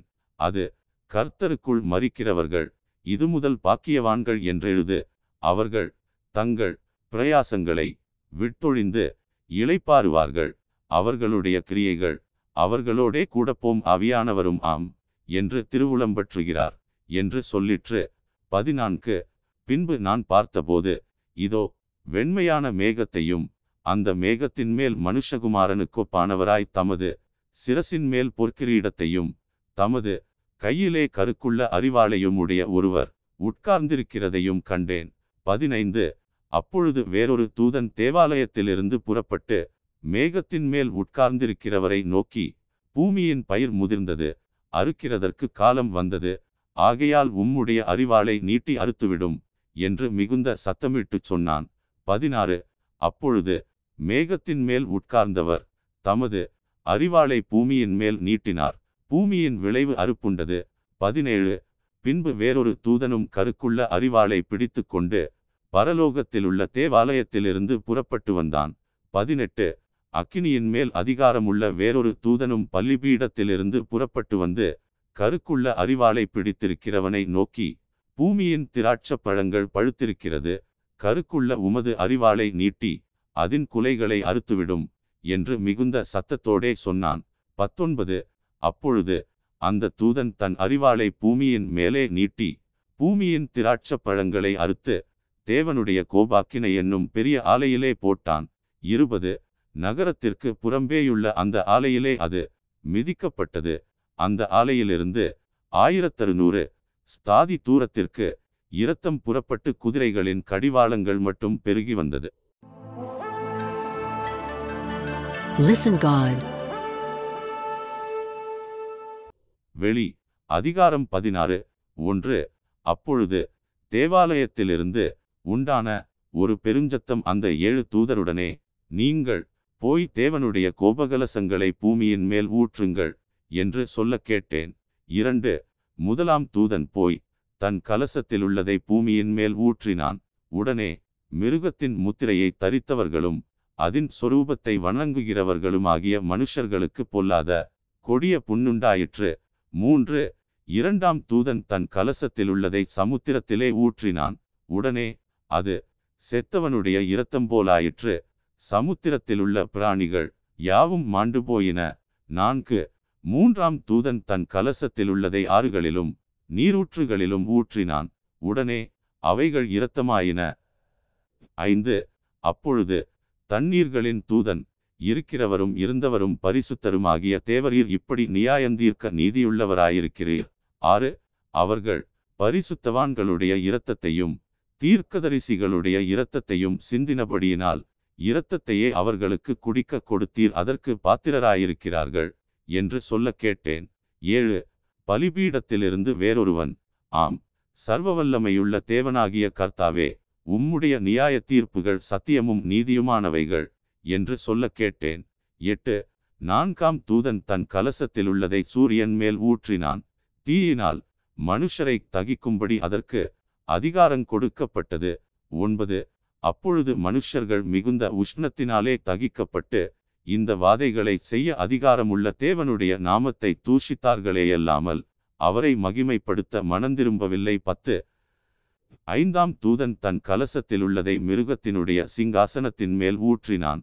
அப்பொழுது அதன் ராஜ்யம் இருளடைந்தது. அவர்கள் வருத்தத்தினாலே தங்கள் நாவுகளை கடித்து கொண்டு பதினொன்று. தங்கள் வருத்தங்களாலும் தங்கள் புண்களாலும் பரலோகத்தின் தேவனை தூஷித்தார்களேயல்லாமல் தங்கள் கிரியைகளை விட்டு மனந்திரும்பவில்லை. பன்னிரண்டு ஆறாம் தூதன் தன் கலசத்தில் உள்ளதை விப்ராத்து என்னும் பெரிய நதியின் மேல் ஊற்றினான். அப்பொழுது சூரியன் உதிக்கும் திசையிலிருந்தும் ராஜாக்களுக்கு வழி ஆயத்தமாகும்படி அந்த நதியின் தண்ணீர் வற்றி போயிற்று. பதிமூன்று அப்பொழுது வலுசர்ப்பத்தின் வாயிலும் மிருகத்தின் வாயிலும் கள்ளத்தீர்க்கதரிசியின் வாயிலும் இருந்து தவளைகளுக்கு ஒப்பான மூன்று அசுத்த ஆவிகள் புறப்பட்டு வர கண்டேன். பதினான்கு அவைகள் அற்புதங்களை செய்கிற பிசாசுகளின் ஆவிகள் அவைகள் பூலோகமெங்கும் உள்ள ராஜாக்களை சர்வவல்லமையுள்ள தேவனுடைய மகாநாளில் நடக்கும் யுத்தத்திற்கு கூட்டிச் சேர்க்கும்படிக்கு புறப்பட்டு போகிறது. பதினைந்து இதோ திருடனைப் போல் வருகிறேன். தன் மானம் காணப்படத்தக்கதாக நிர்வாணமாய் நடவாதபடிக்கு விழித்து கொண்டு தன் வஸ்திரங்களை காத்து கொள்ளுகிறவன் பாக்கியவான். பதினாறு. அப்பொழுது எபிரையு பாஷையிலே அர்மகெதோன் எண்ணப்பட்ட இடத்திலே அவர்களை கூட்டிச் சேர்த்தான். பதினேழு. ஏழாம் தூதன் தன் கலசத்தில் உள்ளதை ஆகாயத்தில் ஊற்றினான். அப்பொழுது பரலோகத்தின் ஆலயத்தில் உள்ள சிங்காசனத்திலிருந்து ஆயிற்று என்று சொல்லிய பெருஞ்சத்தம் பிறந்தது. பதினெட்டு. சத்தங்களும் இடிமுழக்கங்களும் மின்னல்களும் உண்டாயின. பூமி மிகவும் அதிர்ந்தது. பூமியின் மேல் மனுஷர்கள் உண்டான நாள் முதற் கொண்டு அப்படிப்பட்ட பெரிய அதிர்ச்சியுண்டானதில்லை. பத்தொன்பது அப்பொழுது மகா நகரம் மூன்று பங்காக பிரிக்கப்பட்டது. புறஜாதிகளுடைய பட்டணங்கள் விழுந்தன. மகா பாபிலோனுக்கு தேவனுடைய உக்கிரமான கோபாக்கினையாகிய மதுவுள்ள பாத்திரத்தை கொடுக்கும்படி அது அவருக்கு முன்பாக நினைப்பூட்டப்பட்டது. இருபது தீவுகள் யாவும் அகன்று போயின. பர்வதங்கள் காணப்படாமற் போயின. இருபத்து ஒன்று தாளந்து நிறையான பெரிய கல்மழையும் வானத்திலிருந்து மனுஷர் மேல் விழுந்தது. அந்த கல்மழையினால் உண்டான வாதை நிமித்தம் மனுஷர்கள் தேவனை தூஷித்தார்கள். அந்த வாதை மகா கொடியதாயிருந்தது. Listen God. வெளி அதிகாரம் பதினைந்து ஒன்று பின்பு வானத்திலே பெரிதும் ஆச்சரியமுமான வேறொரு அடையாளமாகிய கடைசியான ஏழு வாதைகளையுடைய ஏழு தூதரைக் கண்டேன். அவைகளால் தேவனுடைய கோபம் முடிகிறது. இரண்டு அன்றியும் அக்கினி கலந்த கண்ணாடி கடல் போன்ற ஒரு கடலையும் மிருகத்திற்கும் அதின் சொரூபத்திற்கும் அதின் முத்திரைக்கும் அதன் நாமத்தின் இலக்கத்திற்கும் உள்ளாகாமல் ஜெயங்கொண்டவர்கள் தேவ சுரமண்டலங்களை பிடித்து கொண்டு அந்த கண்ணாடி கடலருகே நிற்கிறதையும் கண்டேன். மூன்று அவர்கள் தேவனுடைய ஊழியக்காரனாகிய மோசேயின் பாட்டையும் ஆட்டுக்குட்டியானவருடைய பாட்டையும் பாடி சர்வவல்லமையுள்ள தேவனாகிய கர்த்தாவே தேவரீருடைய கிரியைகள் மகத்துவமும் ஆச்சரியமுமானவைகள் பரிசுத்தவான்களின் ராஜாவே தேவரீருடைய வழிகள் நீதியும் சத்தியமுமானவைகள். நான்கு கர்த்தாவே யார் உமக்கு பயப்படாமலும் உமது நாமத்தை மகிமைப்படுத்தாமலும் இருக்கலாம். தேவரீர் ஒருவரே பரிசுத்தர். எல்லா ஜாதிகளும் வந்து உமக்கு முன்பாக தொழுது கொள்வார்கள். உம்முடைய நீதியான செயல்கள் வெளியரங்கமாயின என்றார்கள். ஐந்து இவைகளுக்கு பின்பு நான் பார்த்தபோது இதோ பரலோகத்திலே சாட்சியின் கூடாரமாகிய ஆலயம் திறக்கப்பட்டது. ஆறு அந்த ஆலயத்திலிருந்து ஏழு வாதைகளையுடைய அவ்வேழு தூதர்களும் சுத்தமும் பிரகாசமுமான மெல்லிய வஸ்திரந்தரித்து மார்பருகே பொற்கச்சைகளை கட்டிக்கொண்டு புறப்பட்டார்கள். ஏழு. அப்பொழுது அந்த நான்கு ஜீவன்களில் ஒன்று சதாகாலங்களிலும் உயிரோடிருக்கிற தேவனுடைய கோபாக்கினையால் நிறைந்த பொற்கலசங்கள். ஏழையும் அந்த ஏழு தூதர்களுக்கும் கொடுத்தது. எட்டு. அப்பொழுது தேவனுடைய மகிமையினாலும் அவருடைய வல்லமையினாலும் உண்டான புகையினாலே தேவாலயம் நிறைந்தது. ஏழு தூதர்களுடைய ஏழு வாதைகளும் முடியும் வரைக்கும் ஒருவரும் தேவாலயத்திற்குள் பிரவேசிக்க கூடாதிருந்தது Listen God. வெளி அதிகாரம் பதினேழு ஒன்று ஏழு கலசங்களையுடைய அந்த ஏழு தூதரில் ஒருவன் வந்து என்னோடே பேசி நீ வா திரளான தண்ணீர்கள் மேல் உட்கார்ந்திருக்கிற மகா வேசியோடே பூமியின் ராஜாக்கள் வேசித்தனம் பண்ணினார்களே அவளுடைய வேசித்தனமாகிய மதுவால் பூமியின் குடிகளும் வெறி கொண்டிருந்தார்களே இரண்டு அவளுக்கு வருகிற ஆக்கினையை உனக்கு காண்பிப்பேன் என்று சொல்லி மூன்று ஆவிக்குள் என்னை வனாந்தரத்திற்கு கொண்டு போனான். அப்பொழுது ஏழு தலைகளையும் பத்து கொம்புகளையும் உடையதும் தூஷணமான நாமங்களால் நிறைந்ததுமான சிவப்பு நிறமுள்ள மிருகத்தின் மேல் ஒரு ஸ்திரீ ஏறியிருக்க கண்டேன்.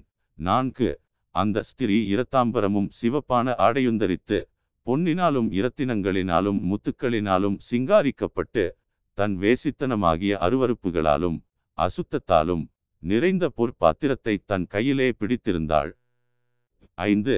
மேலும் இரகசியம் மகா பாபிலோன் வேசிகளுக்கும் பூமியிலுள்ள அருவருப்புகளுக்கும் தாய் என்னும் நாமம் அவள் நெற்றியில் எழுதியிருந்தது. ஆறு. அந்த ஸ்திரீ பரிசுத்தவான்களின் இரத்தத்தினாலும் இயேசுவினுடைய சாட்சிகளின் இரத்தத்தினாலும் வெறி கொண்டிருக்கிறதைக் கண்டேன். அவளை கண்டு நான் மிகவும் ஆச்சரியப்பட்டேன். ஏழு. அப்பொழுது தூதனானவன் என்னை நோக்கி ஏன் ஆச்சரியப்படுகிறாய்? இந்த ஸ்திரீயினுடைய இரகசியத்தையும் ஏழு தலைகளையும் பத்து கொம்புகளையும் உடையதாய் இவளை சுமக்கிற மிருகத்தினுடைய இரகசியத்தையும் உனக்கு சொல்லுகிறேன். எட்டு. நீ கண்ட மிருகம் முன்னே இருந்தது இப்பொழுது இல்லை. அது பாதாளத்திலிருந்து ஏறி வந்து நாசமடைய போகிறது. உலகத் தோற்ற முதல் ஜீவ புஸ்தகத்தில் பேரெழுதப்பட்டிராத பூமியின் குடிகள் இருந்ததும் இராமற் போனதும் இனி இருப்பதுமாயிருக்கிற மிருகத்தை பார்த்து ஆச்சரியப்படுவார்கள். ஒன்பது. ஞானமுள்ள மனம் இதிலே விளங்கும். அந்த ஏழு தலைகளும் அந்த ஸ்திரீ உட்கார்ந்திருக்கிற ஏழு மலைகளாம். பத்து. அவர்கள் ஏழு ராஜாக்களாம் இவர்களில் ஐந்து பேர் விழுந்தார்கள். ஒருவன் இருக்கிறான் மற்றவன் இன்னும் வரவில்லை. வரும்போது அவன் கொஞ்ச காலம் தரித்திருக்க வேண்டும். பதினொன்று. இருந்ததும் இராததுமாகிய மிருகமே எட்டாவதானவனும் அவ்வேளிலிருந்து தோன்றுகிறவனும் நாசமடைய போகிறவனுமாயிருக்கிறான். பன்னிரண்டு. நீ கண்ட பத்து கொம்புகளும் பத்து. ராஜாக்களாம் இவர்கள் இன்னும் ராஜ்யம் பெறவில்லை.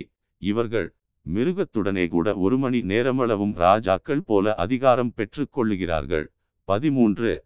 இவர்கள் ஒரே யோசனையுள்ளவர்கள். இவர்கள் தங்கள் வல்லமையையும் அதிகாரத்தையும் மிருகத்திற்கு கொடுப்பார்கள். பதினான்கு. இவர்கள் ஆட்டுக்குட்டியானவருடனே யுத்தம் பண்ணுவார்கள். ஆட்டுக்குட்டியானவர் கர்த்தாதி கர்த்தரும் ராஜாதி ராஜாவுமாயிருக்கிறபடியால் அவர்களை ஜெயிப்பார். அவரோடு கூட இருக்கிறவர்கள் அழைக்கப்பட்டவர்களும் தெரிந்து கொள்ளப்பட்டவர்களும் உண்மையுள்ளவர்களுமாயிருக்கிறார்கள் என்றான். பதினைந்து. பின்னும் அவன் என்னை நோக்கி அந்த வேசி உட்கார்ந்திருக்கிற தண்ணீர்களை கண்டாயே அவைகள் ஜனங்களும் கூட்டங்களும் ஜாதிகளும் பாஷைக்காரருமாம். பதினாறு. நீ மிருகத்தின் மேல் கண்ட பத்து கொம்புகளானவர்கள். அந்த வேசியை பகைத்து அவளை பாழும் நிர்வாணமுமாக்கி அவளுடைய மாம்சத்தை பட்சித்து அவளை நெருப்பினால் சுட்டெரித்து போடுவார்கள். பதினேழு. தேவன் தம்முடைய வார்த்தைகள் நிறைவேறுமளவும் அவர்கள் தமது யோசனையை நிறைவேற்றுகிறதற்கும் ஒரே யோசனையுள்ளவர்களாயிருந்து தங்கள் ராஜ்யத்தை மிருகத்திற்கு கொடுக்கிறதற்கும் அவர்களுடைய இருதயங்களை ஏவினார். பதினெட்டு. நீ கண்ட ஸ்திரீயானவள் பூமியின் ராஜாக்கள் மேல் ராஜ்யபாரம் பண்ணுகிற மகா நகரமேயாம் என்றான். Listen God. வெளி அதிகாரம் பதினெட்டு ஒன்று இவைகளுக்கு பின்பு வேறொரு தூதன் மிகுந்த அதிகாரமுடையவனாய் வானத்திலிருந்து இறங்கி வரக் கண்டேன். இவனுடைய மகிமையினால் பூமி பிரகாசமாயிற்று. இரண்டு அவன் பலத்த சத்தமிட்டு மகா பாபிலோன் விழுந்தது. விழுந்தது. அது பேய்களுடைய குடியிருப்பும் அசுத்த ஆவிகளுடைய காவல் வீடும் அசுத்தமும் அருவருப்பும் உள்ள சகலவித பறவைகளுடைய கூடுமாயிற்று. மூன்று அவளுடைய வேசித்தனத்தின் உக்கிரமான மதுவை எல்லா ஜாதிகளும் குடித்தார்கள். பூமியின் ராஜாக்கள் அவளோடே வேசித்தனம் பண்ணினார்கள். பூமியின் வர்த்தகர் அவளுடைய செல்வச் செருக்கின் மிகுதியினால் ஐசுவரியவான்களானார்கள் என்று விளம்பினான். நான்கு பின்பு வேறொரு சத்தம் வானத்திலிருந்து உண்டாக கேட்டேன் அது என் ஜனங்களே நீங்கள் அவளுடைய பாவங்களுக்கு உடன்படாமலும் அவளுக்கு நேரிடும் வாதைகளில் அகப்படாமலும் இருக்கும்படிக்கு அவளை விட்டு வெளியே வாருங்கள். ஐந்து அவளுடைய பாவம் வானபரியந்தம் எட்டினது அவளுடைய அநியாயங்களை தேவன் நினைவு கூர்ந்தார். ஆறு அவள் உங்களுக்கு பலனளித்தது போல நீங்களும் அவளுக்கு பலனளியுங்கள். அவளுடைய கிரியைகளுக்கு தக்கதாக அவளுக்கு இரட்டிப்பாக கொடுத்து தீருங்கள். அவள் உங்களுக்கு கலந்து கொடுத்த பாத்திரத்திலே இரட்டிப்பாக அவளுக்கு கலந்து கொடுங்கள். ஏழு அவள் தன்னை மகிமைப்படுத்தி செல்வச்செருக்காய் வாழ்ந்ததெவ்வளவோ அவ்வளவாய் வாதையையும் துக்கத்தையும் அவளுக்கு கொடுங்கள். நான் ராஜஸ்திரியாய் வீற்றிருக்கிறேன் நான் கைம்பெண் அல்ல நான் துக்கத்தை காண்பதில்லை என்று அவள் தன் இருதயத்திலே எண்ணினாள். எட்டு ஆகையால் அவளுக்கு வரும் வாதைகளாகிய சாவும் துக்கமும் பஞ்சமும் ஒரே நாளிலே வரும். அவள் அக்கினியினாலே சுட்டெரிக்கப்படுவாள். அவளுக்கு நியாய தீர்ப்பு கொடுக்கும். தேவனாகிய கர்த்தர் வல்லமையுள்ளவர். ஒன்பது.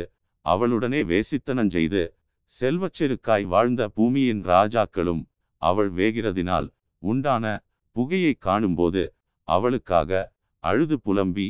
பத்து. அவளுக்கு உண்டான வாதையினால் பயந்து தூரத்திலே நின்று ஐயையோ பாபிலோன் மகாநகரமே பலமான பட்டணமே ஒரே நாழிகையில் உனக்கு ஆக்கினை வந்ததே என்பார்கள். பதினொன்று. பூமியின் வர்த்தகர்களும் தங்கள் தங்கள் சரக்குகளாகிய பொன்னையும் வெள்ளியையும் இரத்தினங்களையும் முத்துக்களையும் சல்லாவையும் இரத்தாம்பரத்தையும் பட்டாடைகளையும் சிவப்பாடைகளையும் பன்னிரண்டு சகலவித வாசனை கட்டைகளையும் தந்தத்தினால் செய்திருக்கிற சகலவித வஸ்துக்களையும் விலையுயர்ந்த மரத்தினாலும் வெண்கலத்தினாலும் இரும்பினாலும் வெள்ளை கல்லினாலும் செய்திருக்கிற சகலவித வஸ்துக்களையும் பதிமூன்று இலவங்கப்பட்டையையும் தூபவர்க்கங்களையும் தைலங்களையும் சாம்பிராணியையும் திராட்சரசத்தையும் எண்ணெயையும் மெல்லிய மாவையும் கோதுமையையும் மாடுகளையும் ஆடுகளையும் குதிரைகளையும் இரதங்களையும் அடிமைகளையும் மனுஷருடைய ஆத்துமாக்களையும் இனி கொள்வாரில்லாதபடியால் அவளுக்காக அழுது புலம்புவார்கள். பதினான்கு. உன் ஆத்துமா இச்சித்த பழவர்க்கங்கள் உன்னை விட்டு நீங்கி போயின கொழுமையானவைகளும் சம்பிரமமானவைகளும் உன்னை விட்டு நீங்கி போயின நீ அவைகளை இனி காண்பதில்லை. பதினைந்து. இப்படிப்பட்டவைகளை கொண்டு வர்த்தகம் பண்ணி அவளால் ஐசுவரியவான்களானவர்கள் அவளுக்கு உண்டான வாதையினால் பயந்து தூரத்திலே நின்று பதினாறு. ஐயையோ சல்லாவும் இரத்தாம்பரமும் சிவப்பாடையும் தரித்து பொன்னினாலும் இரத்தினங்களினாலும் முத்துக்களினாலும் சிங்காரிக்கப்பட்டிருந்த மகா நகரமே ஒரு நாழிகையிலே இவ்வளவு ஐசுவரியமும் அழிந்து போயிற்றே என்று சொல்லி அழுது துக்கிப்பார்கள். பதினேழு. மாலுமிகள் யாவரும் கப்பல்களில் யாத்திரை பண்ணுகிறவர்கள் யாவரும் கப்பலாட்களும் சமுத்திரத்திலே தொழில் செய்கிற யாவரும் தூரத்திலே நின்று பதினெட்டு. அவள் வேகிறதினால் உண்டான புகையை பார்த்து இந்த மகா நகரத்திற்கொப்பான நகரம் உண்டோ என்று சத்தமிட்டு பத்தொன்பது. தங்கள் தலைகள் மேல் புழுதியை போட்டுக்கொண்டு ஐயையோ மகா நகரமே சமுத்திரத்திலே கப்பல்களையுடைய அனைவரும் இவளுடைய உச்சிதமான சம்பூரணத்தினால் ஐசுவரியவான்களானார்களே ஒரு நாழிகையில் இவள் பாழாய்ப்போனாளே என்று அழுது துக்கித்து ஓலமிடுவார்கள். இருபது. பரலோகமே பரிசுத்தவான்களாகிய அப்போஸ்தலர்களே தீர்க்கதரிசிகளே அவளை குறித்து கலிகூறுங்கள் உங்கள் நிமித்தம் தேவன் அவளை நியாயந்தீர்த்தாரே என்று தூதன் சொன்னான். இருபத்து ஒன்று அப்பொழுது பலமுள்ள தூதனொருவன் பெரிய இயந்திரக்கல்லையொத்த ஒரு கல்லை எடுத்து சமுத்திரத்திலே எரிந்து இப்படியே பாபிலோன் மகாநகரம் வேகமாய் தள்ளுண்டு. இனி ஒருபோதும் காணப்படாமற் போகும். இருபத்து இரண்டு. சுரமண்டலக்காரரும் கீதவாத்தியக்காரரும் நாகசுரக்காரரும் எக்காலக்காரருமானவர்களுடைய சத்தம் இனி உன்னிடத்தில் கேட்கப்படுவதுமில்லை.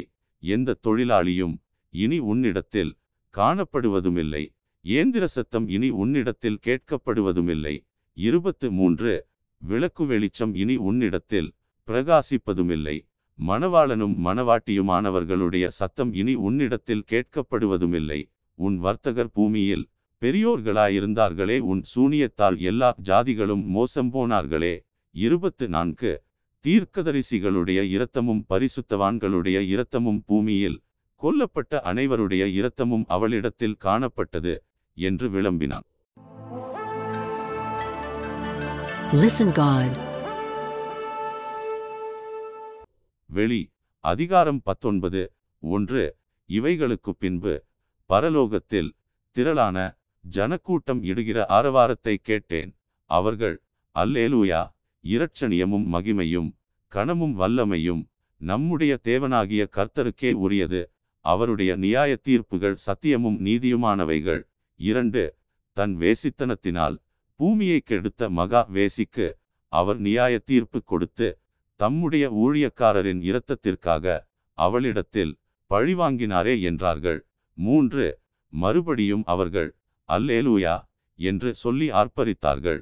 அவளுடைய புகை என்றென்றைக்கும் எழும்புகிறது என்றார்கள். நான்கு இருபத்து நான்கு மூப்பர்களும் நான்கு ஜீவன்களும் வணக்கமாய் விழுந்து ஆமென் அல்லேலூயா என்று சொல்லி சிங்காசனத்தின் மேல் வீற்றிருக்கும் தேவனை தொழுது கொண்டார்கள். ஐந்து மேலும் நமது தேவனுடைய ஊழியக்காரரே அவருக்கு பயப்படுகிற சிறியோரும் பெரியோருமானவர்களே நீங்கள் யாவரும் அவரை துதியுங்கள். என்று ஒரு சத்தம் சிங்காசனத்திலிருந்து பிறந்தது. ஆறு அப்பொழுது திரளான ஜனங்கள் இடும் ஆரவாரம் போலவும் பெருவெள்ள இரைச்சல் போலவும் பலத்த இடிமுழக்கம் போலவும் ஒரு சத்தமுண்டாகி அல்லேலூயா சர்வவல்லமையுள்ள தேவனாகிய கர்த்தர் ராஜ்யபாரம் பண்ணுகிறார். ஏழு நாம் சந்தோஷப்பட்டு கலிகூர்ந்து அவருக்கு துதி செலுத்த கடவோம். ஆட்டுக்குட்டியானவருடைய கலியாணம் வந்தது. அவருடைய மனைவி தன்னை ஆயத்தம் பண்ணினாள் என்று சொல்ல கேட்டேன். எட்டு சுத்தமும் பிரகாசமுமான மெல்லிய வஸ்திரம் தரித்து கொள்ளும்படி அவளுக்கு அளிக்கப்பட்டது. அந்த மெல்லிய வஸ்திரம் பரிசுத்தவான்களுடைய நீதிகளே.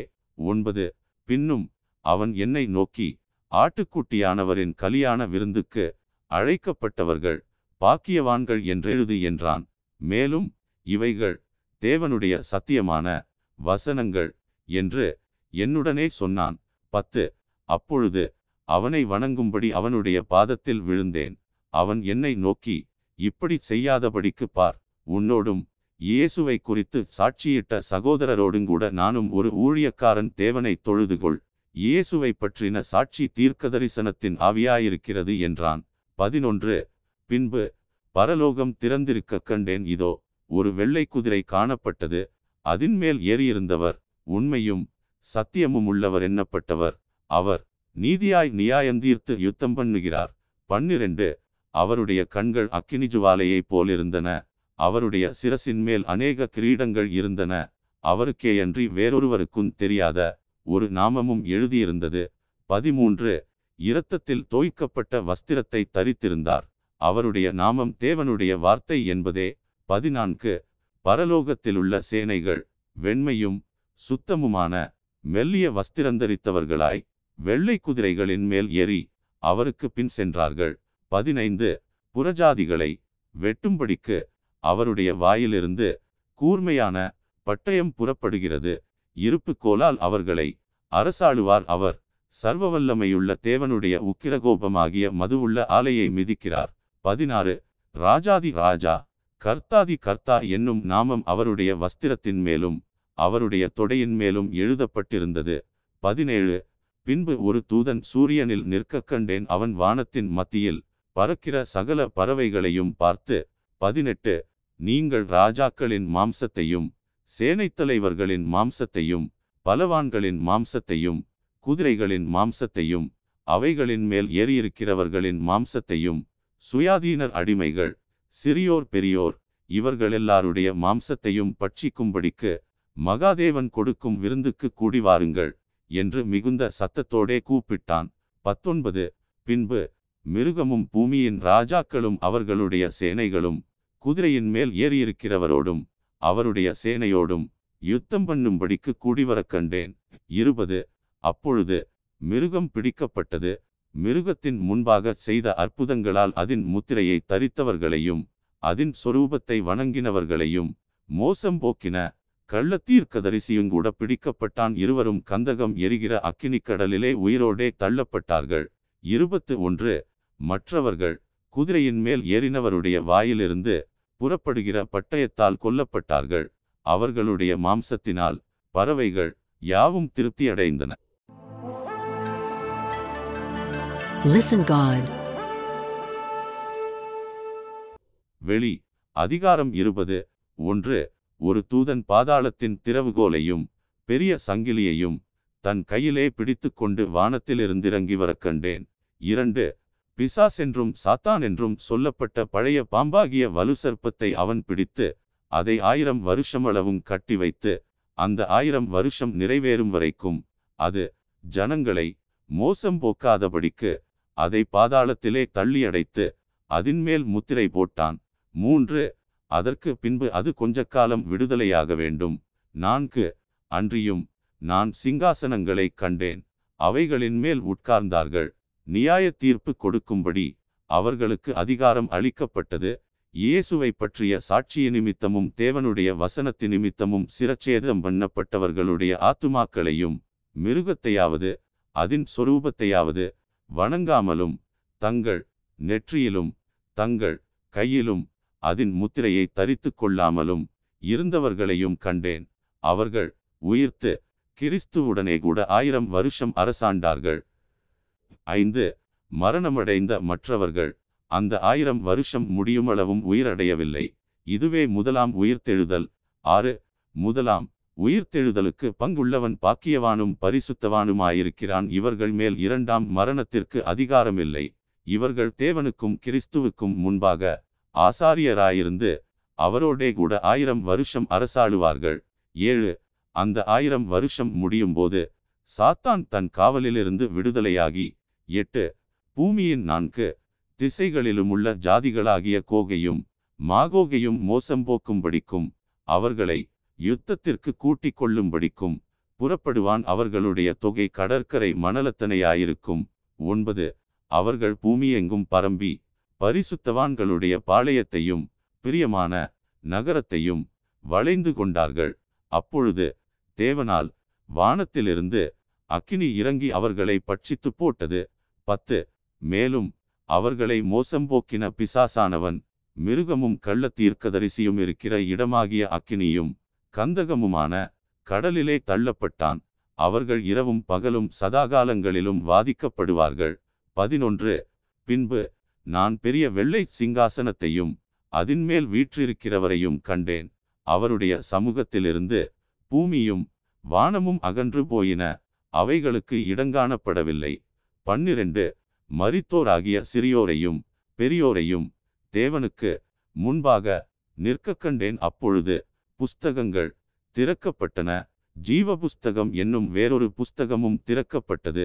அப்பொழுது அந்த புஸ்தகங்களில் எழுதப்பட்டவைகளின்படியே மரித்தோர் தங்கள் தங்கள் கிரியைகளுக்கு தக்கதாக நியாய தீர்ப்படைந்தார்கள் பதிமூன்று. சமுத்திரம் தன்னிலுள்ள மரித்தோரை ஒப்புவித்தது. மரணமும் பாதாளமும் தங்களிலுள்ள மரித்தோரை ஒப்புவித்தன. யாவரும் தங்கள் தங்கள் கிரியைகளின்படியே நியாய தீர்ப்படைந்தார்கள் பதினான்கு. அப்பொழுது மரணமும் பாதாளமும் அக்கினிக்கடலிலே தள்ளப்பட்டன. இது இரண்டாம் மரணம். பதினைந்து. ஜீவ புஸ்தகத்திலே எழுதப்பட்டவனாக காணப்படாதவனெவனோ அவன் அக்கினிக்கடலிலே தள்ளப்பட்டான். Listen God.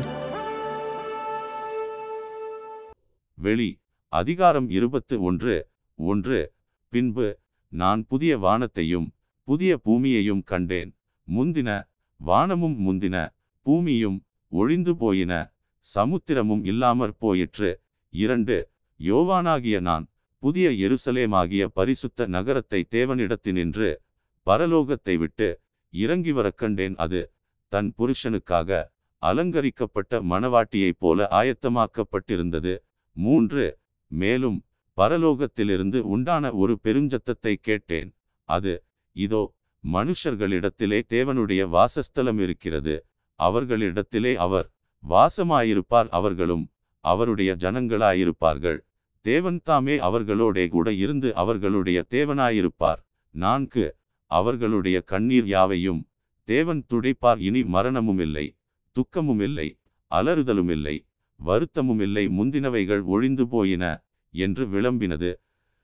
ஐந்து சிங்காசனத்தின் மேல் வீற்றிருந்தவர் இதோ நான் சகலத்தையும் புதிதாக்குகிறேன் என்றார். பின்னும் அவர் இந்த வசனங்கள் சத்தியமும் உண்மையுமானவைகள் இவைகளை எழுது என்றார். ஆறு அன்றியும் அவர் என்னை நோக்கி ஆயிற்று நான் அல்பாவும் ஓமெகாவும் ஆதியும் அந்தமுமாயிருக்கிறேன் தாகமாயிருக்கிறவனுக்கு நான் ஜீவத்தண்ணீர் ஊற்றில் இலவசமாய் கொடுப்பேன் ஏழு ஜெயங்கொள்ளுகிறவன் எல்லாவற்றையும் சுதந்தரித்துக் கொள்ளுவான் நான் அவன் தேவனாயிருப்பேன் அவன் என் குமாரனாயிருப்பான் எட்டு பயப்படுகிறவர்களும் அவிசுவாசிகளும் அருவருப்பானவர்களும் கொலைபாதகரும் விபசாரக்காரரும் சூனியக்காரரும் விக்கிரகாராதனைக்காரரும் பொய்யர் அனைவரும் இரண்டாம் மரணமாகிய அக்கினியும் கந்தகமும் எரிகிற கடலிலே பங்கடைவார்கள் என்றார். ஒன்பது. பின்பு கடைசியான ஏழு வாதைகளால் நிறைந்த ஏழு கலசங்களையுடைய அந்த ஏழு தூதரில் ஒருவன் என்னிடத்தில் வந்து நீ இங்கே வா. ஆட்டுக்குட்டியானவருடைய மனைவியாகிய மணவாட்டியை உனக்கு காண்பிக்கிறேன் என்று சொல்லி பத்து.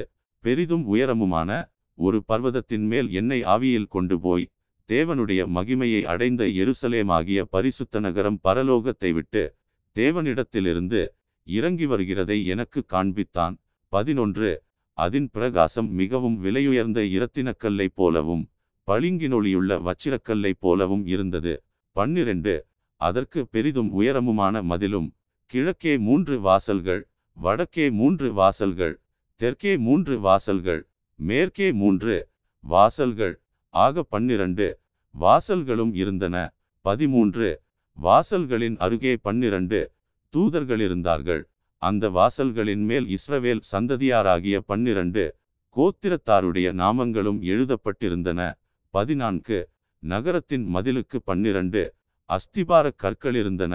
அவைகள் மேல் ஆட்டுக்குட்டியானவருடைய பன்னிரண்டு அப்போஸ்தலரின் பன்னிரண்டு நாமங்களும் பதிந்திருந்தன. பதினைந்து. என்னுடனே பேசினவன் நகரத்தையும் அதின் வாசல்களையும் அதின் மதிலையும் அளக்கிறதற்கு ஒரு பொற்கோலை பிடித்திருந்தான். பதினாறு. அந்த நகரம் சதுரமாயிருந்தது. அதன் அகலமும் நீளமும் சமமாயிருந்தது. அவன் அந்த கோலினால் நகரத்தை அளந்தான். அது பன்னீராயிரம் ஸ்தாதி அளவாயிருந்தது. அதன் நீளமும் அகலமும் உயரமும் சமமாயிருந்தது. பதினேழு. அவன் அதன் மதிலை அளந்தபோது அது தூதனுடைய அளவாகிய மனுஷ அளவின்படியே நூற்று நாற்பத்து நான்கு முழமாயிருந்தது. பதினெட்டு அதன் மதில் வச்சிரக்கல்லால் கட்டப்பட்டிருந்தது. நகரம் தெளிந்த பளிங்குக்கு ஒப்பான சுத்த பொன்னாயிருந்தது. பத்தொன்பது நகரத்து மதிலின் அஸ்திபாரங்கள் சகலவித இரத்தினங்களினாலும் அலங்கரிக்கப்பட்டிருந்தன. முதலாம் அஸ்திபாரம் வச்சிரக்கல் இரண்டாவது இந்திரநீலம் மூன்றாவது சந்திரகாந்தம் நான்காவது மரகதம் இருபது ஐந்தாவது கோமேதகம் ஆறாவது பதுமராகம் ஏழாவது சுவர்ணரத்தினம் எட்டாவது படிகப்பச்சை ஒன்பதாவது புஷ்பராகம் பத்தாவது வைடூரியம் பதினோராவது சுனீரம் பன்னிரண்டாவது சுகந்தி இவைகளே இருபத்து ஒன்று பன்னிரண்டு வாசல்களும் பன்னிரண்டு முத்துக்களாயிருந்தன. ஒவ்வொரு வாசலும் ஒவ்வொரு முத்தாயிருந்தது. நகரத்தின் வீதி தெளிவுள்ள பளிங்கு போல சுத்த பொன்னாயிருந்தது. இருபத்து இரண்டு அதிலே தேவாலயத்தை நான் காணவில்லை. சர்வவல்லமையுள்ள தேவனாகிய கர்த்தரும் ஆட்டுக்குட்டியானவருமே அதற்கு ஆலயம். இருபத்து மூன்று. நகரத்திற்கு வெளிச்சங்கொடுக்க சூரியனும் சந்திரனும் அதற்கு வேண்டுவதில்லை. தேவனுடைய மகிமையே அதை பிரகாசிப்பித்தது. ஆட்டுக்குட்டியானவரே அதற்கு விளக்கு. இருபத்து நான்கு. இரட்சிக்கப்படுகிற ஜனங்கள் அதன் வெளிச்சத்திலே நடப்பார்கள். பூமியின் ராஜாக்கள் தங்கள் மகிமையையும் கணத்தையும் அதற்குள்ளே கொண்டு வருவார்கள். இருபத்து ஐந்து. அங்கே இராக்காலம் இல்லாதபடியால் அதன் வாசல்கள் பகலில் அடைக்கப்படுவதே இல்லை. இருபத்து ஆறு. உலகத்தாருடைய மகிமையையும் கணத்தையும் அதற்குள்ளே கொண்டு வருவார்கள். இருபத்து ஏழு. தீட்டுள்ளதும் அருவருப்பையும் பொய்யையும் நடப்பிக்கிறதுமாகிய ஒன்றும் அதில் பிரவேசிப்பதில்லை. ஆட்டுக்குட்டியானவரின் ஜீவ புஸ்தகத்தில் எழுதப்பட்டவர்கள் மாத்திரம் அதில் பிரவேசிப்பார்கள். Listen God. வெளி அதிகாரம் இருபத்து இரண்டு ஒன்று பின்பு பளிங்கை போல தெளிவான ஜீவத்தண்ணீருள்ள சுத்தமான நதி தேவனும் ஆட்டுக்குட்டியானவரும் இருக்கிற சிங்காசனத்திலிருந்து புறப்பட்டு வருகிறதை எனக்கு காண்பித்தான் இரண்டு நகரத்து வீதியின் மத்தியிலும் நதியின் இருகரையிலும் பன்னிரண்டு விதமான கனிகளை தரும் ஜீவவிருட்சம் இருந்தது அது மாதந்தோறும் தன் கனியை கொடுக்கும் அந்த விருட்சத்தின் இலைகள் ஜனங்கள் ஆரோக்கியமடைகிறதற்கு ஏதுவானவைகள். மூன்று இனி ஒரு சாபமுமிராது தேவனும் ஆட்டுக்குட்டியானவரும் இருக்கிற சிங்காசனம் அதில் இருக்கும் நான்கு அவருடைய ஊழியக்காரர் அவரை சேவித்து அவருடைய சமூகத்தை தரிசிப்பார்கள். அவருடைய நாமம் அவர்களுடைய நெற்றிகளில் இருக்கும். ஐந்து அங்கே இராக்காலமிராது விளக்கும் சூரியனுடைய வெளிச்சமும் அவர்களுக்கு வேண்டுவதில்லை. தேவனாகிய கர்த்தரே அவர்கள் மேல் பிரகாசிப்பார். அவர்கள் சதாகாலங்களிலும் அரசாளுவார்கள். ஆறு பின்பு அவர் என்னை நோக்கி இந்த வசனங்கள் உண்மையும் சத்தியமுமானவைகள். சீக்கிரமாய் சம்பவிக்க வேண்டியவைகளை தம்முடைய ஊழியக்காரருக்கு காண்பிக்கும் பொருட்டு பரிசுத்த தீர்க்கதரிசிகளின் கர்த்தராகிய தேவனானவர் தம்முடைய தூதனை அனுப்பினார். ஏழு இதோ சீக்கிரமாய் வருகிறேன். இந்த புஸ்தகத்திலுள்ள தீர்க்கதரிசன வசனங்களை கைக்கொள்ளுகிறவன் பாக்கியவான் என்றார். எட்டு. யோவானாகிய நானே இவைகளை கண்டும் கேட்டும் இருந்தேன். நான் கேட்டு கண்டபோது இவைகளை எனக்கு காண்பித்த தூதனை வணங்கும்படி அவன் பாதத்தில் விழுந்தேன். ஒன்பது. அதற்கு அவன் நீ இப்படி செய்யாதபடிக்கு பார். உன்னோடும் உன் சகோதரரோடும் தீர்க்கதரிசிகளோடும் இந்த புஸ்தகத்தின் வசனங்களை கைக்கொள்ளுகிறவர்களோடும் கூட நானும் ஒரு ஊழியக்காரன் தேவனை தொழுதுகொள் என்றான். பத்து பின்னும் அவர் என்னை நோக்கி இந்த புஸ்தகத்திலுள்ள தீர்க்கதரிசன வசனங்களை முத்திரை போட வேண்டாம் காலம் சமீபமாயிருக்கிறது. பதினொன்று அநியாயஞ்செய்கிறவன் இன்னும் அநியாயஞ்செய்யட்டும் அசுத்தமாயிருக்கிறவன் இன்னும் அசுத்தமாயிருக்கட்டும் நீதியுள்ளவன் இன்னும் நீதி செய்யட்டும் பரிசுத்தமுள்ளவன் இன்னும் பரிசுத்தமாகட்டும். பன்னிரண்டு இதோ சீக்கிரமாய் வருகிறேன். அவனவனுடைய கிரியைகளின்படி அவனவனுக்கு நான் அளிக்கும் பலன் என்னோடே கூட வருகிறது. பதிமூன்று. நான் அல்பாவும் ஓமெகாவும் ஆதியும் அந்தமும் முந்தினவரும் பிந்தினவருமாயிருக்கிறேன். பதினான்கு. ஜீவவிருட்சத்தின் மேல் அதிகாரமுள்ளவர்களாவதற்கும் வாசல்கள் வழியாய் நகரத்திற்குள் பிரவேசிப்பதற்கும் அவருடைய கற்பனைகளின்படி செய்கிறவர்கள் பாக்கியவான்கள். பதினைந்து. நாய்களும் சூனியக்காரரும் விபசாரக்காரரும் கொலைபாதகரும் விக்கிரகாராதனைக்காரரும் பொய்யை விரும்பி அதின்படி செய்கிற யாவரும் புறம்பே இருப்பார்கள். பதினாறு. சபைகளில் இவைகளை உங்களுக்கு சாட்சியாக அறிவிக்கும்படிக்கு இயேசுவாகிய நான் என் தூதனை அனுப்பினேன். நான் தாவீதின் வேறும் சந்ததியும் பிரகாசமுள்ள விடிவெள்ளி நட்சத்திரமுமாயிருக்கிறேன் என்றார். பதினேழு. ஆவியும் மணவாட்டியும் வா என்கிறார்கள். கேட்கிறவனும் வா என்பானாக. தாகமாயிருக்கிறவன் வரக்கடவன் விருப்பமுள்ளவன் ஜீவத்தண்ணீரை இலவசமாய் வாங்கிக் கொள்ளக்கடவன். பதினெட்டு. இந்த புஸ்தகத்திலுள்ள தீர்க்கதரிசன வசனங்களை கேட்கிற யாவருக்கும் நான் சாட்சியாக எச்சரிக்கிறதாவது ஒருவன் இவைகளோடே எதையாகிலும் கூட்டினால் இந்த புஸ்தகத்தில் எழுதியிருக்கிற வாதைகளை தேவன் அவன் மேல் கூட்டுவார். பத்தொன்பது. ஒருவன் இந்த தீர்க்கதரிசன புஸ்தகத்தின் வசனங்களிலிருந்து எதையாகிலும் எடுத்து போட்டால் ஜீவ புஸ்தகத்திலிருந்தும் பரிசுத்த நகரத்திலிருந்தும் இந்த புஸ்தகத்தில் எழுதப்பட்டவைகளிலிருந்தும் அவனுடைய பங்கை தேவன் எடுத்து போடுவார். இருபது இவைகளை சாட்சியாக அறிவிக்கிறவர் மெய்யாகவே நான் சீக்கிரமாய் வருகிறேன் என்கிறார். ஆமென். கர்த்தராகிய இயேசுவே வாரும். இருபத்து ஒன்று நம்முடைய கர்த்தராகிய இயேசு கிறிஸ்துவின் கிருபை உங்கள் அனைவரோடும் கூட இருப்பதாக. ஆமென்.